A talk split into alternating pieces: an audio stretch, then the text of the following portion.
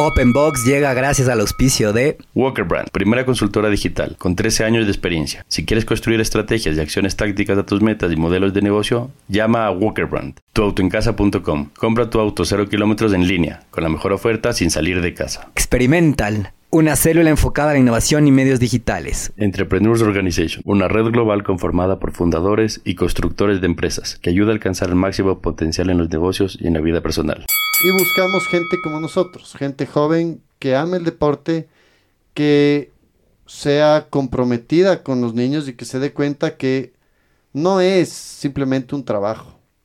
Es una vocación en la que estás impactando para bien o para mal en la vida de un niño y que ese niño depende de cómo tú te, te comuniques con él para que el deporte sea parte de su vida y un hábito que le puede llevar a lograr muchas cosas más adelante. Hola y bienvenidos a un nuevo episodio de Open Box. Cada semana invitamos a los empresarios y emprendedores más duros del ring, donde nos contarán sus experiencias, fracasos y combinación ganadora. Antes de empezar, no te olvides que puedes encontrarnos en nuestra página web, openboxpodcast.com y en Instagram como openbox.podcast. Con ustedes, Luis Miguel Díaz Granados y Diego Espín. Hola, hola, hola a todos. Bienvenidos a otro capítulo o otro round más de Open Box. Hoy tenemos novedades e invitado especial, alguien a quien yo estimo mucho y que ha sido cercano a mi familia y ha enseñado a jugar fútbol a mis hijos. Ya, ya, ya van a descubrir quién es. Y tenemos por primera vez de co-host a quien siempre ha estado atrás de los micrófonos, eh, a Cristina Garcés. Hola Cris, ¿cómo estás? Hola Luismi, gracias por dejarme ser parte de, de la voz hoy. De la voz en on. De la voz en on. Sí, gracias. No, bienvenida. Eh, como les contamos en el capítulo pasado, eh, Diego está bien ocupado en algunas cosas. Y nuestro co-host Pedro también hoy le tocó estar en Guayaquil. El cambio de temas de la luz También. hace que, que movamos vuelos, viajes, con tal de llegar a tener una reunión con aire acondicionado en Guayaquil. Entonces, nuestro súper invitado de hoy es Julián Mora. Muchos de ustedes lo van a reconocer y van a reconocer su voz. ¿Cómo estás, Juli? Qué bueno tenerte aquí. Luismi, yo feliz, encantado. Te soy sincero, siempre quise estar en un podcast. Era como desde que empezaron los podcasts dije, qué chévere. Ojalá algún día se me haga realidad. ¿Y fue- ¿Somos el primero? De verdad, el primero, así que yo Ay. cancho en lodo, felizote. Qué bueno, sí, la, la- la aceptación de la invitación fue casi inmediata. De una, sin dudar. El, el problema era el generador de luz, que, que- que el edificio no tiene, no tiene generador y, y venimos posponiendo la, la entrevista ya un par de días por culpa de los cortes de luz. Y ahora se viene peor, ¿no? Sí, así dicen. Pero bueno, lo importante es que ya estamos aquí. Finalmente. Así que Qué bueno. Bueno, Juli, cuéntanos eh, quién es Julián Mora, para quienes no te conocen. ¿Quién es Julián? Es una, una súper buena pregunta. Julián es muchas cosas. Yo te diría que soy un apasionado. Eh, primero, apasionado de, la vida. Y segundo, apasionado de poder dedicar a hacer lo que me gusta, siempre pensando en los demás. Em, muchas veces uno no sabe quién es. Uno no se conoce a sí mismo. Eh, y claro, Julián Mora se puede describir como un, un hombre que busca la felicidad siempre y cuando su entorno también esté feliz. Soy un convencido de que aquí no estamos solo para hacer las cosas para nosotros mismos, sino tener un impacto en alguien más. Y eso es lo que a mí me mueve para despertarme cada día. ¿A ti te pasa estas cosas que, al menos a mí me pasa que veo televisión y sale algo nuevo y quiero como compartirlo con alguien? O sea, si, si no lo comparto y no lo veo con alguien más, no lo termino de disfrutar. Una vez me fui al cine solo. Estaba en, en esperando un vuelo. Tenía tres horas. ¿Y ahora qué hago? Vamos al cine. La experiencia más desabrida de la vida. O sea, era como... ¿Y, a qué le digo algo? Y esto, y el canguil comerme solo. No, no, no, no. qué, no. qué buena escena, ¿con quién? Sí, no, yo prefiero las cosas generalmente con alguien más. Pero claro, el tiempo solo es también parte de mi rutina indiscutible. Yo no casi todos los días salgo a correr con mi perro Y ese es como un ritual que tengo Uno para de mí. tus cinco perros, creo, ¿no? Dos. Eran tres, ya son dos. Pero, pero sí es... Enormes, ¿no? ¿Qué, qué eh, razas eh, son? El uno es un pastor belga malinois, se llama. Ya. Que es como el perro policía de moda. y la otra es, es una negrita Delmer. Del Del mercado. mercado.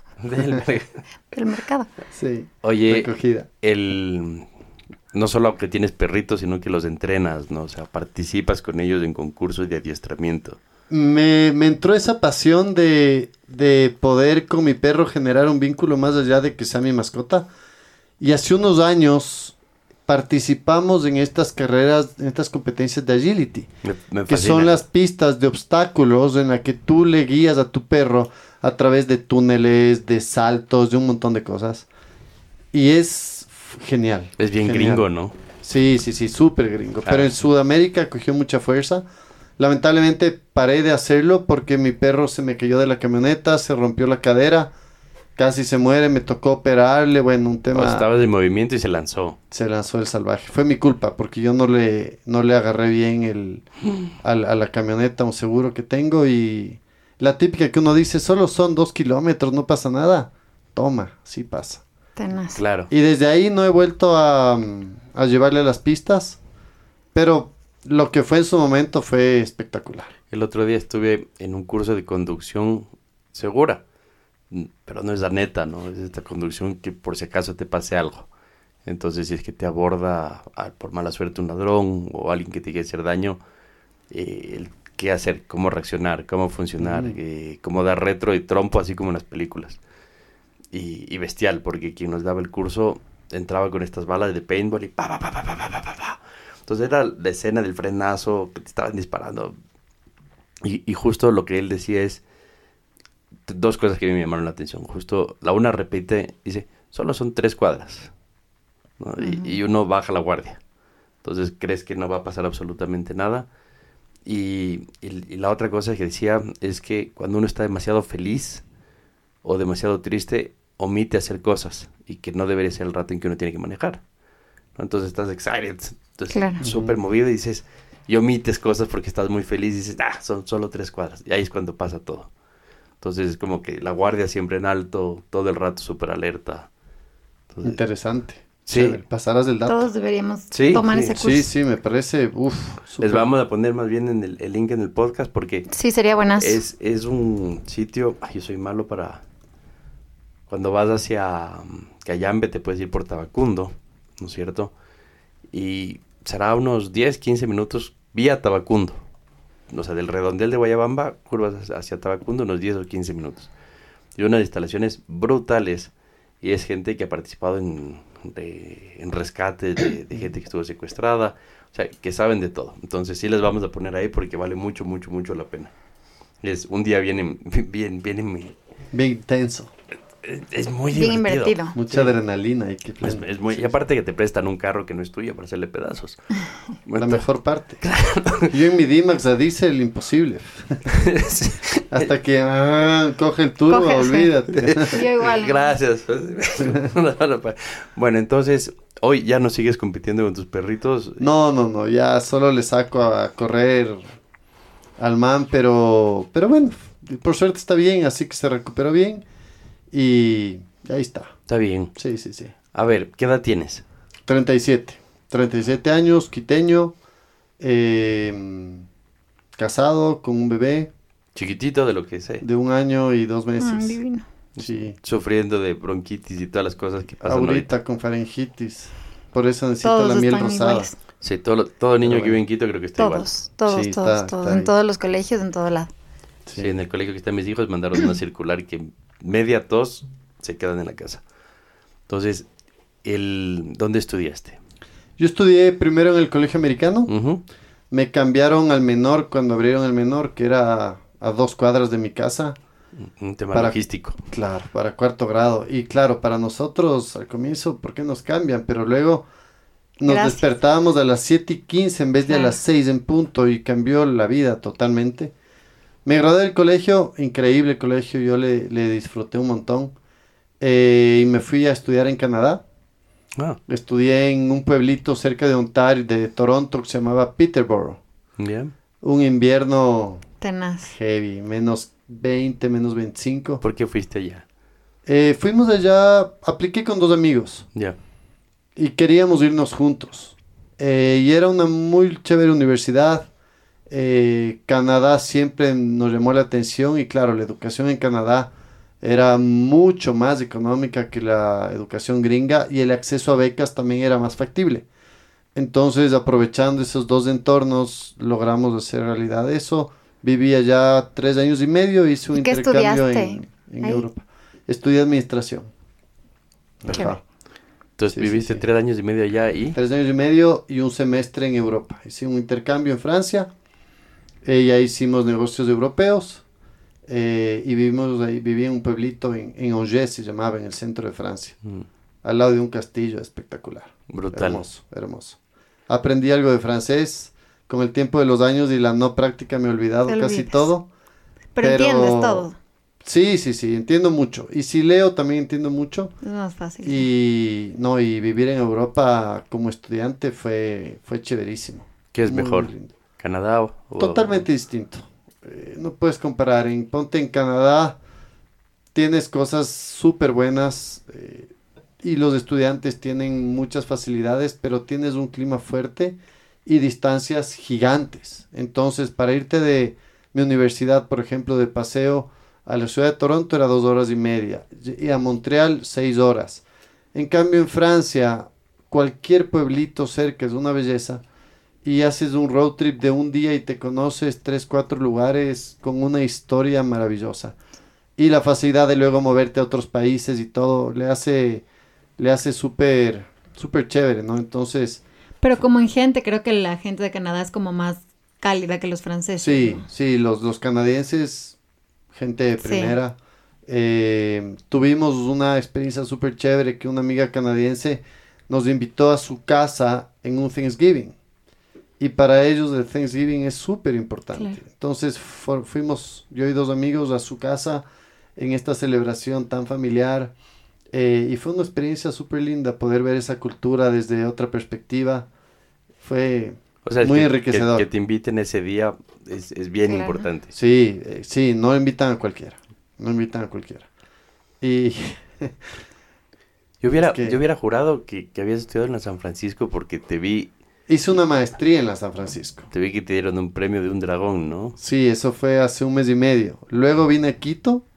Mi primer trabajo formal fue en la PricewaterhouseCoopers. Tú Sí, Ah, wow. mi primer trabajo.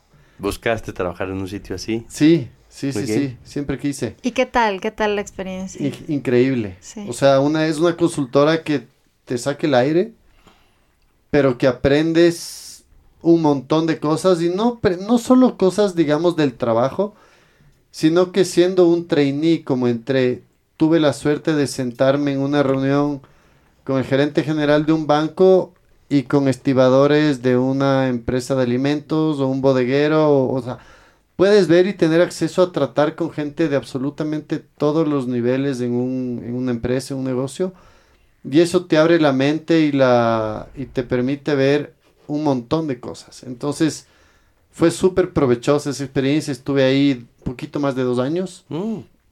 Eh, muy lindo, muy lindo la verdad. ¿Y, y hasta qué nivel llegaste? Porque Llegué a Price ser- escalan rápido, ¿no? No, tanto. Y Mi es cuñado una- trabaja ahí y le ha costado Sí, sí, sí. muela. Necesitas mucha resistencia para seguir ahí. Y depende también de los jefes y padrinos que te toquen en, en- en tema Sí. de subir de gerente a directora. Padrinos del sentido que te vayan jalando. ¿no? Exacto, que te vayan jalando y que te vayan eh, como vendiendo frente a los demás socios. Sí, no sé, seguramente ha cambiado un poco de, de cuando yo estuve en el 2008 em, al 2010, pero yo llegué, yo llegué a ser asistente B, creo, porque vas trainee, asistente A, asistente B y vas subiendo. Em, y me encantó, pero yo siempre tuve en mi sangre el hacer mis proyectos. Entonces, si bien aprendí un montón ahí, me picaban los pies por hacer lo mío desde, desde guaguito. Y me acuerdo el día que le dije a mi mamá, mamá, voy a renunciar, casi se desmaya. ¿Cómo vas a salirte de la Price? Claro. Bueno, mi papá en cambio negrito, renuncia, dale. Es, eres joven, no vas a perder nada, vas a aprender un montón. ¿Qué hace tu papi? Pero tú ya sabías qué querías hacer. Sí, ya tenía un proyecto armado. Ya tenía un proyecto en la cabeza, pero era lanzarte al vacío igual. ¿Qué hace? Volvamos, a ¿qué, qué hace tu papi? Porque las lecturas son súper distintas, ¿no? Mi papi también es... En pánico, así, Sí, play safe. Sí, sí, sí, sí, sí. Mi papi también es emprendedor toda su vida. Él tiene una empresa que se dedican a dar soluciones de frío. Entonces hacen cuartos fríos para alimentos, para las flores y todo lo relacionado. O sea, que a él le parecía brutal que mientras antes, mejor. Sí, claro. Y si te equivocas y no funciona, vas y, y aplicas a un trabajo y se acabó el problema. En ese momento vivía en la casa con ellos, no tenía responsabilidades, la plata no era una necesidad, Hostal mamita. tal cual, maravilloso. Claro, uno no lava ni la ropa. Entonces, así es, pero pucha, y uno que era bien mimado. Pero claro, cuando le conté a mi mamá, sí y le cuatro años tomó. viviendo afuera, no, no quiere que te vuelvas a ir nunca más. Sí, y cuando le conté que quería renunciar, sí le, sí tuvo unas malas noches. Y bueno, renuncié y yo estaba en la casa. Y me decía, ¿qué estás haciendo aquí en la casa y yo trabajando? Ándate, no estés en la casa, claro, Claro. porque estaba armando el proyecto nuevo. No y existía hice home office todavía en esa época. Ajá. Claro, Y mi home mamá- office es algo de cuatro años, ¿no? Claro. no tiene más de este acá. Y en cambio mi papá nunca me dijo nada, o sea, me preguntaba, pero él sabía que algo estaba cocinando y él confiaba, no es que mi mamá no confiaba en mí, pero mi mamá de alguna manera veía que si estaba bien en la Price, sácale el jugo y haz carrera ahí, pero yo quería otra cosa. ¿Qué estabas cocinando? Estaba cocinando Little Kickers. O sea, siempre desde el día uno tu emprendimiento fue pensar en Little Kickers. Yo fui un futbolista frustrado.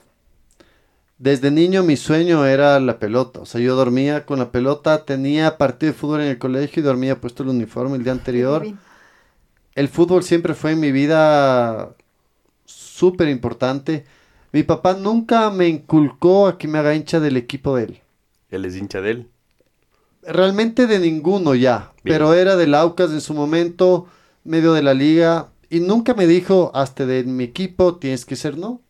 Yo me acuerdo de niño, le dije, papi, cómprame el uniforme del Barcelona, me compró, cómprame el Nacional, me compró, y así, y nunca sentí esa presión de él de, haz esto o haz del otro. ¿Yo y eres hincha de alguno tú? Sí, sí, sí, sí, de uno que ahora está muy mal, pero volveremos a levantar y quedar campeones otra vez. El Nacional. No, el Emelec. El Emelec. Sí. Ah, bueno. Y eso en mi familia ha sido también, imagínate, toda la familia quiteños, yo quiteño de la liga, la gran mayoría no entienden cómo un quiteño se hace hincha de un equipo costeño. Porque estaba jugando re bien en una época. Porque cuando yo tenía ocho años, el MLE quedó bicampeón. 93-94 y tenía un equipo espectacular. Con Fajardo. Con Fajardo, con Luis Capurro, Danes Coronel, Jacinto Espinosa, Eduardo Hurtado. Danis Coronel era una cosa Máximo enloquecedora. Tenorio, ser un equipazo. Y eh, fue cuando realmente tuve noción del fútbol y Ahí viendo ese el, equipo. el- el fútbol de Quito no destacaba. O sea, hubieron como cuatro o cinco años en donde era Barcelona, Emelec, que iba más allá de clásicos y a la Libertadores, solo esos dos equipos. Sí, Sí, sí, sí, sí, sí. sí. Y desde ahí, desde ahí llevando la contraria. Y desde ahí me dediqué un poco a, a pensar y hacer cosas que el resto no hacían. Pero bueno, eso me fue formando y dando estas experiencias que, que hoy me tienen aquí. Entonces, a ver, tu papi no te presiona por el equipo de fútbol, lo cual me da muchísima satisfacción. El, mi papá era melexista, yo soy barcelonista. no digas. ¿no? Y mi papá cuando deciden venir a vivir a Quito, porque mi familia Claro, es claro. de Guayaquil, mi papá dice, no hay melexistas en Quito, este niño va a sufrir. Entonces decide torcerme y me hace barcelonista para que me vaya bien, supuestamente. Pero barcelonista o melexista en Quito da lo mismo. Y, pero nunca, nunca me llevó por ese lado. Y, y el otro día con mi hijo de 8 años, que estuvo en manos tuyas, Así es. él estoy fascinado porque se ve que va a tener talento. Y ya está jugando en una academia y en el potrero, que Chévere, parece que va a ir bien. Y ya lo alinean de 10 titular. A mí se me salen las lágrimas de verlo ahí. Claro. Y, y conversábamos y le digo, mm, en el colegio de él iban a, a llevar la copa sudamericana que ganó la liga. Y creo que había que pagar un dólar, dos dólares, tres, no, no sé para qué miércoles pedían, pero había que poner plata para que el niño vaya y vea la copa. Y le digo, ¿quieres que te dé plata para...? No, no, no, yo no soy de la liga. ah, bueno. Y yo súper callado, ¿no? Y le digo, está muy bien. Le digo, pero mi amor, tú puedes ser hincha del equipo que quieras, o sea... Claro. Me dice, yo soy feliz siendo hincha de los equipos que a ti te gustan. uh, Claro. no se habla más, se cierra esa oportunidad. Nunca más tendrás esa oportunidad ni esas puertas abiertas. Sí, sí, sí. Entonces, sí, Y, y yo soy de Barcelona, pero no sigo a Barcelona en, de Guayaquil, sigo mucho al Barça de España, de toda la vida. O sea, no sé por qué, lo sigo y me encanta. Al original, entonces. Al original, así sale. Claro. Al de la bola blanca, no la bola amarilla. Total. Y, y la verdad es que disfruto del buen fútbol. O sea, disfruto del buen toque, disfruto de, de, de, de- de todo lo que es el mundo alrededor del fútbol. Entonces, esa, esa era la intención de traerte, porque lo que tú haces con todos los niños es meterlos en el fútbol, pero a la vez no es hacerlos deportistas. de- de- o sea, es como, hay una disciplina por detrás. Hay un... Sí, sí, a ver, son varias cosas. Cuando, cuando renuncié y me quedé sin trabajo, pero tenía mi proyecto, siempre quise hacer algo diferente en, en términos al deporte. Como decía, mi sueño era, ojalá, ser futbolista y si no, trabajar en fútbol. Entonces traje esta franquicia que se llamaba Little Kickers y que fue una franquicia que movió las fichas en el deporte infantil en el Ecuador. ¿Cómo la encuentras? La encuentro, a ver, la encuentro em, en internet, googleando, buscando temas relacionados al deporte. Y fue chistoso porque cuando llego a ponerme en contacto con, con la dueña en ese momento, con Christine, ella vivía en Toronto, yo había estudiado en Canadá, había estado en Toronto, él, su esposo había trabajado en Price, yo había trabajado en Price, entonces empezamos a tener muchas conexiones que nos facilitaron la comunicación. Y yo le había contado de esto, de mi sueño y el deporte. Y, y claro, yo era, tenía 25, 25. Yo era guaguito. Y claro, ella estaba, ella era una crack para los negocios. Ella había empezado la franquicia en un parque en Inglaterra, porque ella es de, allá. Y para este entonces ya estaba como en 10 países. Y Yo le digo, oye, quiero traer una franquicia a Ecuador. Hablando, hablando, hablando, me dice, chévere, pero primero vengan a Toronto, quiero conocerles. El hecho de ser ecuatorianos no, no era ninguna resistencia, o sea, No resistencia, ella tenía miedo a Latinoamérica, Porque no conocía. por ahí va Y la porque pregunta. toda la metodología estaba en inglés y porque era un mundo muy desconocido para ella Latinoamérica, pero sabía lo que el fútbol significaba para nuestros Para el países. Entonces le digo, dime qué tengo que hacer. Y cogí con mi hermano, que, era, que es mi socio hasta ahora, y Tu nos fuimos. del que es más alto que Sí. tú, medio rubio. No rubio, calvito ya. Pero era medio rubio en algún momento. Tiene el pelo más claro, ¿no? No, no. medio- o sea, puede ser un poquito más claro, pero no, no, no llega rubio. Ok, Hasta más oscuro que el tuyo, te diría. ok. Ajá. Entonces cogemos, nos vamos a Toronto y ella nos dice, se cae en mi casa. Perfecto, nos quedamos en su casa. eh, nos conoció, conversamos, pasamos 3, 4 días, nos llevaron a ver clases, un poco conocer cómo funciona. Al finalizar los tres días nos dice, perfecto, aquí está el contrato, sí vamos a, hacer con ustedes el negocio, eh, manos a las obras. Maravilloso. Teníamos yo y mi hermano literalmente ahorrado dos, tres mil dólares entre los dos. Mi abuela nos había dejado a los nietos de herencia una poquita plata. Eh, pedimos prestado a mis papás la diferencia y compramos la franquicia. Pero ¿y la es- franquicia qué incluía? La franquicia incluía la metodología, toda la metodología de entrenamiento, los juegos, las sesiones, de cómo enseñar, el qué utilizar para enseñar, eh, una parte pedagógica de entender cómo enseñar fútbol a niños desde los 18 meses. Eso fue lo revolucionario. O que sea, tu hijo ya está metido en, en Little Kickers. ya mismo, bueno, Little Kickers ya, ya no existe en Ecuador. Ya les voy a contar cómo llegamos. Ahí me dieron un golpe. ya vamos a llegar a eso. Primer knockout. Primero, no, pucha, knockout y, y KO ahí. ah, costó levantarse, pero es parte de. Ya nos cuentas. Entonces, claro, eh, llegamos a Quito y decimos fútbol infantil desde los 18 meses. Y todo el mundo como, ¿Qué onda? ¿de qué estás hablando? Es un bebé. Claro. No, no, fútbol, en serio, vengan, ya van a ver. Pero tú siempre quisiste enfocarte en niños, o sea, nunca pensaste Siempre fútbol, niños. pasión y voy a tener mi equipo de fútbol, digamos. Mm, o sea, no.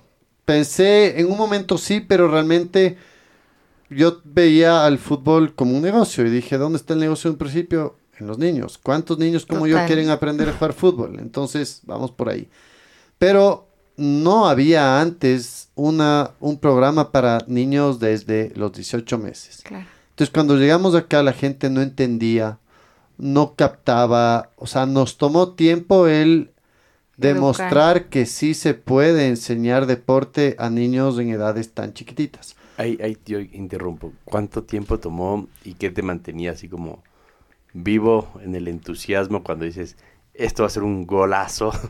Y finalmente empieza muy lentito, muy lentito y hay que pagar las cuentas, ¿no? Totalmente, totalmente. A ver, yo lo vi en Canadá. Yo vi cómo los niños canadienses, que sus habilidades y destrezas motoras no son igual de buenas que los ecuatorianos y que los latinos, porque tenemos un plus en nuestro ADN, eso es un hecho. Eh, la coordinación y el amor por la pelota nace a nosotros los latinos, se nos hace sumamente fácil el tener ese vínculo sí. con un balón. Como para bailar. A los canadienses no tanto, claro, como un merengue, o sea, van de la mano. Entonces, yo vi cómo estos niños tan chiquitos disfrutaban y los papás disfrutaban, porque lo lindo es que el programa empezaba con una clase de padres de hijos, a la que el señor Luis Miguel venía con su pequeño. Correcto. Y era pleno porque no le veías al fútbol como un espacio el de ser el mejor, sino un bonding familiar Exacto. y el caminar juntos en este descubrir del deporte en sus primeros pasos. Entonces, claro, empezamos de a poquito. eh, al comienzo no, no, no, no había realmente un negocio, pero no teníamos... Yo era el entrenador, mi hermano era el entrenador, eh, hacíamos todo, lavábamos el baño, abríamos la puerta, cerrábamos la puerta, recogíamos los chalecos, guardábamos los balones, ¿Dónde fue la primera todo lo- cancha? la canchita. Que Construimos la de canchita. alguna forma tiene relación con un familiar tuyo, ¿verdad? Sí, la canchita está dentro de un terreno muy grande que es de, de algunos miembros de la familia, donde también está la guardería. Entonces, construimos, les presenté el proyecto de la cancha, hicimos también un poco como a ver qué pasa, pero se, se, lo hizo y arrancamos con Little Kickers. Y al comienzo, claro, como todo despacio, pero luego empezaron a venir y empezaron a ver que, oye, qué divertido, oye, qué chévere, qué innovador, qué diferente. Y los niños salían de las clases con una sonrisa de oreja a oreja. Dijimos, eso es el resultado de lo que para mí es el impacto del deporte en una persona y en un niño. Que salga de una clase feliz y que quiera volver al siguiente día. Y eso empezamos a hacer. Little Kickers empezó a crecer. Yo como Master Franchise luego eh, empecé a vender franquicias, que es otra parte delicada, pero lo hicimos con gente muy puntual, con gente de mucha confianza. Y fue maravilloso. Tuvimos durante 10 años la, la marca y O sea, al inicio siempre fue papá e hijo. La... era una de las clases que teníamos. Pero teníamos clases en la tarde en la que Porque había, yo solo me acuerdo que en la guardería de mi hija había como el programa Exacto, Little Kickers y es. tenían como parte de... Del- nos cobraban como un fee Ajá. de... Exacto, trabajamos, llegamos a trabajar como con 40 guarderías Ajá. en la ciudad, eh, muchos colegios. Entonces complementábamos la educación formal de los niños con educación a través del deporte. Entonces yo digo que no es una clase de fútbol, porque no es. Utilizamos la pelota, pero a través de esa pelota enseñamos otras cosas. Seguir instrucciones, respetar el turno, respetar a los compañeros, eh, desarrollan su motricidad, su concentración, y por eso se volvió un programa muy interesante para complementar el trabajo que hacían las guarderías puertas adentro y los colegios. Entonces, Porque las guarderías per se, antes de ustedes, no tenían la clase de educación física. O sea, exacto. No, es no, como, pues, era mucho más de motricidad, estar y compartir, pero llegar ustedes y un poco patean el tablero y dicen, yo me encargo, tercerice este pedazo conmigo, ¿no? Totalmente, totalmente. Y, y la verdad es que fueron Años súper chéveres, hicimos un montón de cosas. Luego hicimos un evento que se llamaba el Día de la Familia, donde juntábamos a todos los niños y padres de todas las franquicias de Little Kickers. Entonces llegamos a tener como 300 niños con los papás, era un evento gigante. En un solo sitio. a En la un vez. solo sitio, una mañana de juego. Y lo hermoso de eso es que era un programa, era un evento no competitivo. Entonces no había esa presión de los papás, todos los papás iban a gozarles a sus niños y todos salían felices, todos salían con su medalla, todos salían con una experiencia maravillosa diciendo quiero el lunes volver a la clase de fútbol. ¿Cómo? O sea, ya en este momento tenías un montón de entrenadores y un montón de... Sí, fuimos como creciendo. generaste así es. algunas plazas así de trabajo. Sí, yo llegué a tener, eh, llegamos a ser más de 25 en, en, en Little Kickers, todos los que éramos dentro de Quito, em, y todos jóvenes, todos jovencitos, algunos universitarios, entonces con mucha energía, muy dinámicos, ¿Cómo, muy creativos. ¿Cómo los escogías? Porque a mí me llamaba la atención que tenías... Primero, fue de las primeras academias en donde vi profesoras también. de fútbol. es, Entonces, es, seguía rompiendo esquemas. totalmente. Y el profesor de mi hijo era venezolano. El Fer, que Lo máximo. Ahorita vive en Malta. Así. Sí, sí, sí. Y- Nosotros al momento de, y esa es la parte crítica, ¿cómo tú armas un equipo de gente para trabajar con niños tan chiquitos? Es súper delicado, no puedes meter a cualquiera. Aprendimos a la dura, ¿no? Al comienzo tuve los típicos medios de exfutbolistas, medios casi, casi, y Y un día, faltaron. cuatro de la tarde era la clase y no llegaba el entrenador. Le llamo, no me contesta, le llamo, le llamo, no me contesta, me tocó meterme a la clase, bueno, un desastre. Esto era que al mes de haber abierto. Le llamo en la noche, oiga, profe, ¿qué pasó ahora? Uy, es que sabe qué, jugaba el Quito. Y ya, pues me fui al estadio con mis panas y, y ya no fui. Y yo, ok, aprendí. Entonces, cambiamos totalmente el perfil de la gente con la que queríamos trabajar y buscamos gente como nosotros, gente joven que ame el deporte, que sea comprometida con los niños y que se dé cuenta que no es simplemente un trabajo. Es una vocación en la que estás impactando para bien o para mal en la vida de un niño y que ese niño depende de cómo tú te, te comuniques con él para que el deporte sea parte de su vida y un hábito que le puede llevar a lograr muchas cosas más adelante. Acá, desde el punto de vista de negocio, ¿seguías manteniendo relación con Canadá o al rato de compraste Sí. la franquicia? No, ya? no, no. O sea, totalmente ellos estaban encima nuestro todo el tiempo, nos daban apoyo, nos mandaban nuevas metodologías, nuevos juegos, juegos por Navidad, juegos por esto.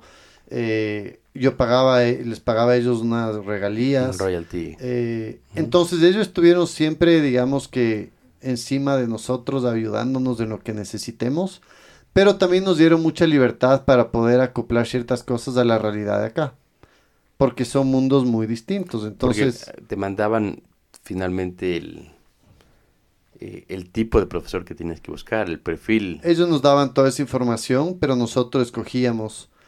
Ellos te daban toda la información, o sea, qué tipo de profesor, dónde puedes dar las clases, absolutamente todo. Entonces eso, yo aprendí un montón de ahí. O sea, yo le saqué el jugo a, la marca mientras la tuvimos. Eh, nos abrió muchas puertas.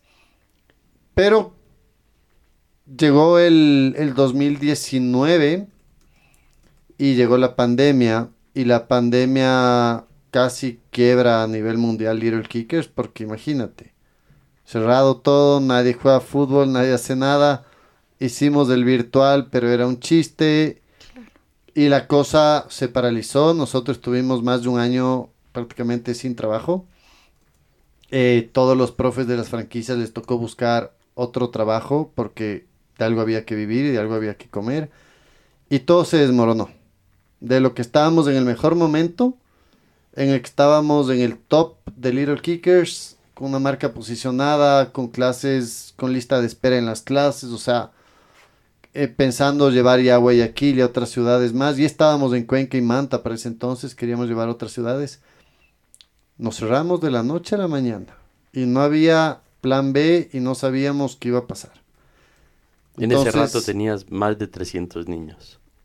Nosotros llegamos a trabajar eh, entre colegios, guarderías y academia con más de 1.200 niños al mes.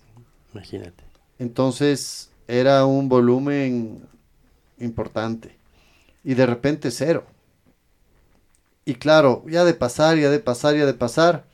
Bueno, sabemos todos lo que, lo que, lo que sucedió.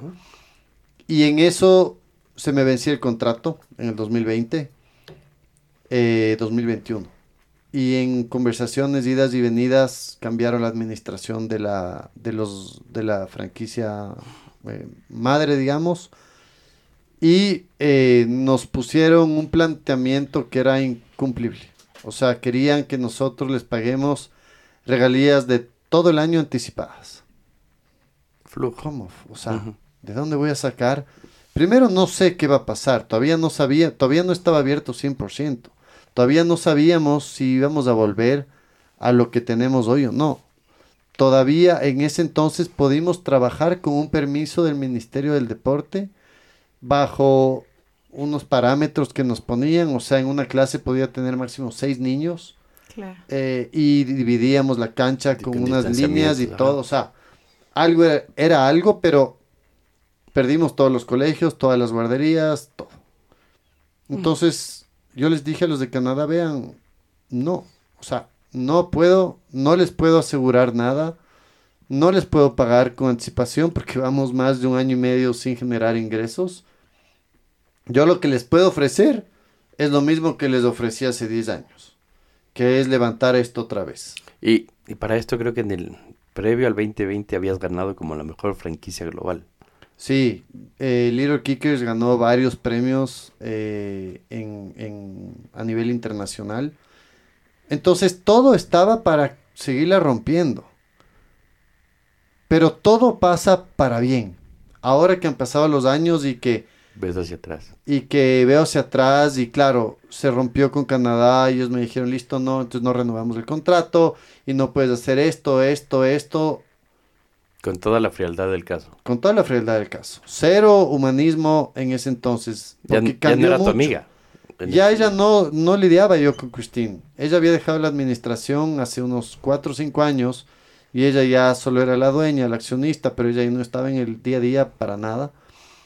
Y de repente nos dejan en la noche a la mañana en una posición terrible porque teníamos que pasar el comunicado a todas las franquicias de que Ecuador ya no va a funcionar. Y luego eh, a los profesores y luego ver qué hacemos de nuestras vidas. o sea, Yo tenía en mis hombros una responsabilidad gigante porque habían confiado en mí toda esta gente y todos los franquiciados y todos estaban esperanzados de que volvamos a levantarnos. Tú, tú seguías trabajando con tu hermano. Seguía trabajando con mi hermano. ¿Cómo? Ahí, ahí creo que voy a ir dividiendo la pregunta. Entonces, la primera parte creo que es evidente que les fue bien, ¿no es cierto? Pero para quienes escuchan, ¿cuál fue el aprendizaje de trabajar en familia? O sea, ¿cuál es la diferencia en que se hayan podido llevar bien, hayan tenido la misma visión, pasión?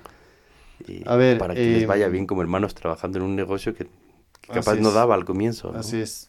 Verás, yo lo que siempre digo es, para trabajar con alguien, tienes que confiar ciegamente en esa persona y tienes que complementarte. Si los dos hacen lo mismo, saben lo mismo, te vas a chocar.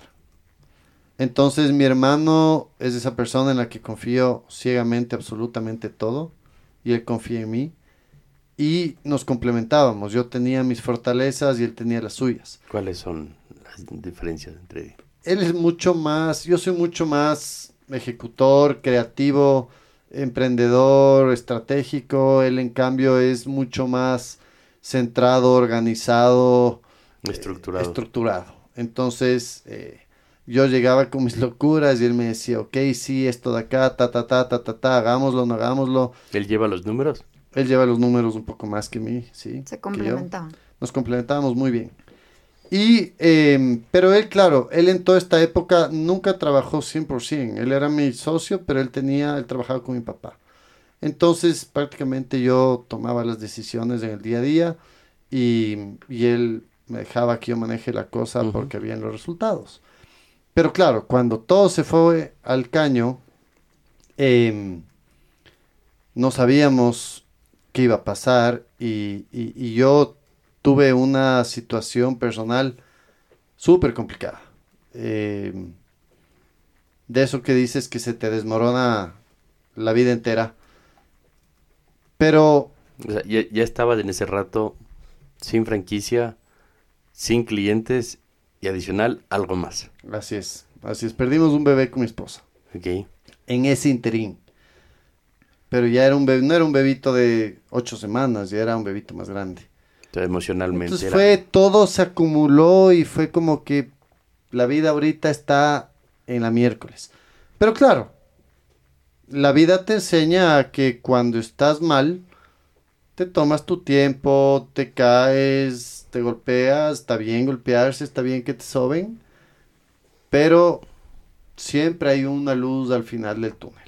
Y siempre hay una pequeña, eh, yo le digo almita, que te levanta, que te coge la camiseta y te vuelve a levantar. ¿Quién, quién es esa almita? ¿Quién, ¿Quién te inspira? ¿Quién fue? ¿Cuál fue el mensaje que recibiste?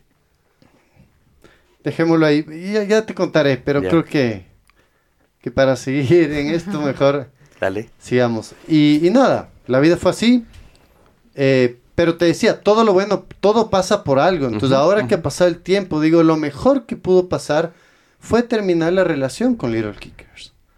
Porque gracias a eso, todo ese aprendizaje lo pude llevar a lo que hago ahora y que tiene un, un techo mucho más alto y que sobre todo no estoy con el riesgo de que qué pasa mañana porque tienes una franquicia que responder y unas regalías que pagar y, y si bien tú manejas un país tienes que dar cuentas afuera, etcétera. Entonces eh, todo lo que lo que sucedió de ahí en más solo fue bueno y, y claro no fue fácil, ¿no? Porque estando en, en el suelo aplastado, eh, te, te toma, te toma pasos el volver a subir Exa- las sea, ¿Cuál fue el gradas. primer paso? ¿Qué fue lo primero que hiciste para decir, ok, me levanto a partir de esto? Yo creo que el deporte, creo que el deporte, yo siempre he sido deportista y me metí mucho en el deporte como ese, como ese chaleco salvavidas que yo le digo que es Y de- para y de poder desahogo. y de desahogo totalmente, para poder a través del deporte sacar todo em, y volver a empezar. Eso por un lado. Segundo, el apoyo de, de mi familia, de mis papás, de mi tía, de mi hermano, o sea, de todos, de mi esposa indiscutiblemente, porque eh, con ella hemos estado en todo juntos. Em, y entonces ahí es cuando tienes que empezar otra vez a demostrar de qué estás hecho. Y le repito, sientes que empiezas a hacer algo y dices, ¿y ahora cómo se hacía? O sea, como que te olvidas las cosas, como que tu mente y tu, Sí, se blanquea. y tu, y todo lo tuyo es- está totalmente blanqueado y totalmente... O sea, está- Loco, está- ¿no? estás en una etapa súper susceptible. O sea, me, puedo poner en tus es, zapatos. así es. Yo, yo pasé por dos momentos así, uno en el 2011 y otro en el 2018. Y, y en mi caso, el, el que a mí me levantó en el 2018 fue mi suegro. Yo no sé si él sabe que me levantó o no, pero yo acababa de terminar un proyecto fuera del país, regresaba y la verdad es que había sido como una experiencia agridulce. Y, y lo único que me provocaba era meterme en la cama un rato, así como hacerme bolita y ponerme a pensar. Y el man baja y me dice, puta, ¿hasta cuándo te vas a quedar ahí? Llevaba un día, ¿no? o sea, había, había llegado el día anterior. Entonces me dice, ¿hasta cuándo te vas a quedar ahí? Che, me entra un coraje, ¿no? O sea, por, por todo lo que estábamos viviendo. Y, al- y estábamos eh, quedándonos en la casa de mis suegros ese rato y, y duré 12 horas más en la casa de mis suegros. O sea, nadie nos dijo, no te quedes. Pero fue un chispazo de entre, ah, no, ni miércoles y la otra es como, bueno, ya está, cambia la página. Y regresé y me acuerdo que le digo a Alejandra, le digo, mis cosas estaban en Colombia. Toda mi vida, todo mi departamento, la ropa de mis hijos, todo estaba en Colombia. Y teníamos que regresarla y había una ley, y esto creo que nunca te he contado, había una ley que te impedía repatriar tus cosas sin pagar aranceles sobre lo tuyo, a menos que hubieras estado cinco años afuera del país. Sí. Entonces, avalúan mi casa entera. Y me dice, ustedes nos deben impuestos 12 mil o 15 mil dólares. Y le digo, ¿por mis trapos viejos? No, no. O sea, de hecho sí. Claro. Y, y fui, alquilé cosas. Fue un sitio por aquí en la floresta. Alquilé una cama, cuatro platos, un sillón y una mesa de comedor. Le dije a Alejandra, nos vamos. Volví a alquilar el mismo departamento que teníamos. Y bla, y todo lo que parecía que estaba muy malo, llega alguien, te pone una mecha abajo, explota y se empieza a estructurar. Pero en ese proceso de estructuración estuve en blanco casi ocho meses, no sabía qué hacer. Así O es, sea, así es. Esas cosas que sabes que hay que hacer, pero no puedes. Totalmente, totalmente. Y dice así, ¿no? La vida es, es lo lindo de la vida. Siempre digo que la vida te da y te quita, pero siempre te da y te enseña sobre todo. Y si tú le empiezas a ver a esos momentos duros como un aprendizaje, entonces te enriqueces de alma y de corazón y de, y de todo. Si no, te amargas te amargas y te vuelves un bicho insoportable. Entonces, no es fácil la decisión, hay un proceso que pasar, pero eh, al final todo el esfuerzo y el sacrificio y lo duro te vale la pena. Vale la pena. ¿Y por dónde empezaste? ¿Cómo, cómo volviste a, a- a resurgir? ¿Qué, ¿Qué fue lo primero que, que hiciste, que montaste? que O sea, ya digamos que fue pasando la pandemia, ¿no es cierto? Entonces, eh, antes de Little Kickers nosotros teníamos este lugar que se llama La Canchita, que es donde Little Kickers funcionaba. Entonces lo que nosotros hicimos fue reactivar La Canchita como academia de fútbol. Y básicamente los clientes antiguos fueron de a poquito regresando. Y así empezamos. Back to empezamos back to basic, otra vez yo ahí de entrenador haciendo todas las clases porque no tenía todavía niños ni nada para pagar profes, etcétera. Y cuando vuelves a empezar, el único que puede hacer las cosas bien y que puede sentar las bases es el, el que sabe y el dueño y todo. Ahí el famoso dicho que el, el ojo del amo engorda al caballo, pero yo no creo que solo el, el ojo.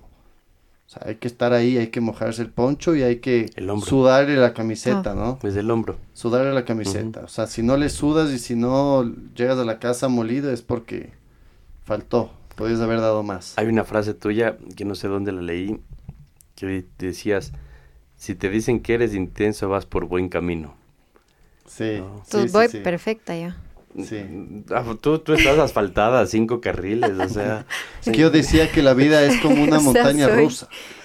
Eso fue en, un- en una conferencia hace un tiempo y decía que para mí la vida es como una montaña rusa. Cuando estás arriba, ves toda la ciudad, todo maravilloso, todo perfecto, la adrenalina, la energía, la felicidad.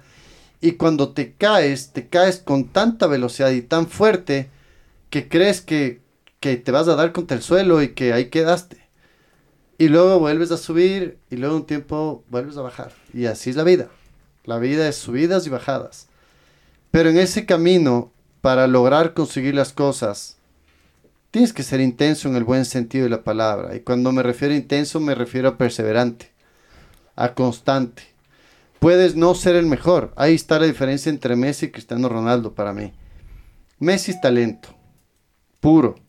Messi puede no entrenar un mes, que llega al siguiente día y le vuelve a poner en el ángulo el tiro libre. Cristiano es talento, pero es esfuerzo, constancia, dedicación, es el que se queda una hora más en el entrenamiento después de todo el equipo. Y eso te lleva a ser, a pelearle al del talento, o capaz hasta ganarle a veces. Sin duda. Y es lo mismo en, en- en la vida. O sea, capaz tú, capaz yo no soy el mejor en, en- en lo que hago. dis- Discutiblemente no soy el mejor. Pero esa constancia y esa repetición te va dando resultados poquito a poco. Entonces, eh, volvimos a empezar, volvimos a dar clases en la canchita de a poco. eh, y en ese entonces también decidimos eh, reabrir una guardería que, que manejó mi tía por muchos años, pero ella ya estaba retirada y yo le dije, tía, tienes el lugar, reabramos la guardia, yo me hago cargo. Tú, Acolita, tú eres la educadora, tú tienes la experiencia. Yo lidio con los papás, que era la parte que no quería. Y abrimos la Plaza de los Niños. Entonces, de repente tenía yo dos Preciosa. negocios en cuestión de seis meses. eh, y se empiezan a unir y otra vez el rompecabezas se empieza a armar y empiezo a ver cómo las cosas iban mejorando. Entonces, eh, fue lindísimo porque de, de estar en la M y de sentirte como el perro Claro. y que solo quieres que te pase un camión por encima, empiezas a decir, "Ey, ya, ok, la canchita ya, ya va otra vez saliendo. Y ahora la guardería, ok, empezamos chiquititos, pero no importa, ya tenemos, ya va saliendo. ¿Cómo, cómo lidias, y, y no sé si te aplica o no, con el tema del ego ese rato? O sea, en, en- en- en estricto sentido es, venías bien, 3.000 niños franquiciados, franquiciado, y venías ganando premios como el mejor franchise de que, te- que tenía Little Kickers. Y pronto, ¡plac! se acaba todo, te toca ir de nuevo a cero, volver a pedalear. O sea, cuando sabes que ya lo habías alcanzado. ¿Cómo, ¿Cómo te juega la cabeza? ¿Cómo lidias con el ego ese rato? Es una súper buena pregunta. Pero ahí tienes que volver a tu esencia. Realmente a lo que, de lo que tú estás hecho. Y yo nunca me sentí en ningún lado, o sea, nunca me sentí que había conquistado nada. Nunca me sentí que ya estaba todo hecho, no. O sea, yo sentía que lo que tenía había hecho bien, estaba funcionando, pero todavía había muchísimo por hacer. Y sabía de esta volatilidad de que hoy tienes y mañana capaz no. Y cuando no tuvimos y todo se fue, se dañó, entonces volvimos a pedalear desde cero. Pero yo soy, no quiero decir como eso es lo que me gusta, pero he empezado muchas veces desde cero. Eso Y- es súper importante, como esta parte de empezar desde cero y tener, no tener ese ego alto de me creo lo máximo y no voy a volver a bajar, digamos. en- Cable a tierra. entre, exacto. O sea, Porque hay mucha gente que no lo hace. Hay mucha gente que dice yo. Si es que yo hasta ahora tengo esto. que ir y lavar el baño de la canchita. Exacto. Lo hago feliz de la vida. Si hay algo que a mí no me importa, es el famoso qué dirán. O sea, Ujú. me vale. ¿Por qué? Porque yo sé cómo soy. Y claro, intentas siempre mejorar, pero siempre con el ejemplo. O sea, ponte cuando viene un chico joven a trabajar con nosotros, que yo siempre busco gente jovencita, que le gusta el deporte, porque les puedes ir formando, les puedes ir guiando y les puedes ir dando a ellos esta forma de pensar para que lo que ellos emprendan un poco te copien, un poco vean lo que tú hiciste para que ellos también logren lo que se propongan. Y para hacerlo tienes que ser súper humilde. Y tienes que estar dispuesto de y, y corazón a una darles el cualidad tiempo. que no todo el mundo tiene. Claro, porque es muy fácil ser el jefe y decir él te va a enseñar otro profesor y yo no, no, ni te paro bola, pero no, no funciona así, como- yo no soy así. Entonces, bueno, arrancamos, ¿no? La canchita empieza a subir, la guardería empieza a funcionar, las cosas empiezan a caminar y yo otra vez estoy motivado y, y- y con estas ganas locas de volver a, a trabajar y volver a, a- a- a mejorar y hacer Julián el, el- el de siempre. Y, y bueno, empezamos y las cosas fueron bien, pasó el 2021 eh, y un día de esos tengo una conversación con, con uno de los ex franquiciados míos acá, con el Santi. Nos juntamos y le digo, y Santi, ¿qué vas a hacer? Porque él tenía su franquicia y con esto se acabó. Me decía, Juli, estoy viendo, quiero trabajar contigo, hagamos algo juntos. Y él fue siempre muy pegado a mí y muy... eh, confiaba mucho en lo que yo le decía. Entonces le dije, chévere, Santi, trabajemos juntos. Tú estás en Calderón, tú tenías ya tu franquicia, usa el nombre de la canchita. Empieza otra vez tus clases allá. Usa el nombre de la canchita y yo te doy lo que necesites. Chévere, empezó el Santi otra vez desde cero. Y un día le digo, oye, esto del fútbol, como que ya no me cuadra. Y ahí aparece el famoso VAR y, y el Mundial del 2022. Y empezamos a ver que el deporte y el fútbol estaba totalmente contaminado. A nivel profesional, a nivel FIFA, a nivel selecciones, a nivel infantil. Pero nos dimos cuenta de esto luego de 10 años de trabajar con niños. Y 10 años de trabajar con papás y de ir a torneos y de ver el fútbol y de, de todas las perspectivas y de, y de entender la industria del fútbol un poquito más allá de solo estar en una clase con niños chiquitos. Y le digo, oye, tenemos que hacer algo. Yo no quiero seguir en el fútbol y en la canchita si es que No le propósito. seguimos viviendo igual y si no hay un propósito realmente de fondo en lo que estamos haciendo. Y ahí nace La fundación. Goles con Valores. Al comienzo no como fundación, no sabíamos que iba a terminar en eso. Pero le digo, y Santi, veamos la forma de que esta visión nuestra y esta mentalidad de que el deporte no es únicamente un espacio de competir y de ganar y perder, sino que es mucho más que eso. El deporte te puede sacar, te puede salvar la vida, literalmente. El deporte te puede dar amigos. El deporte te puede dar un montón de beneficios que uno ni siquiera se da cuenta.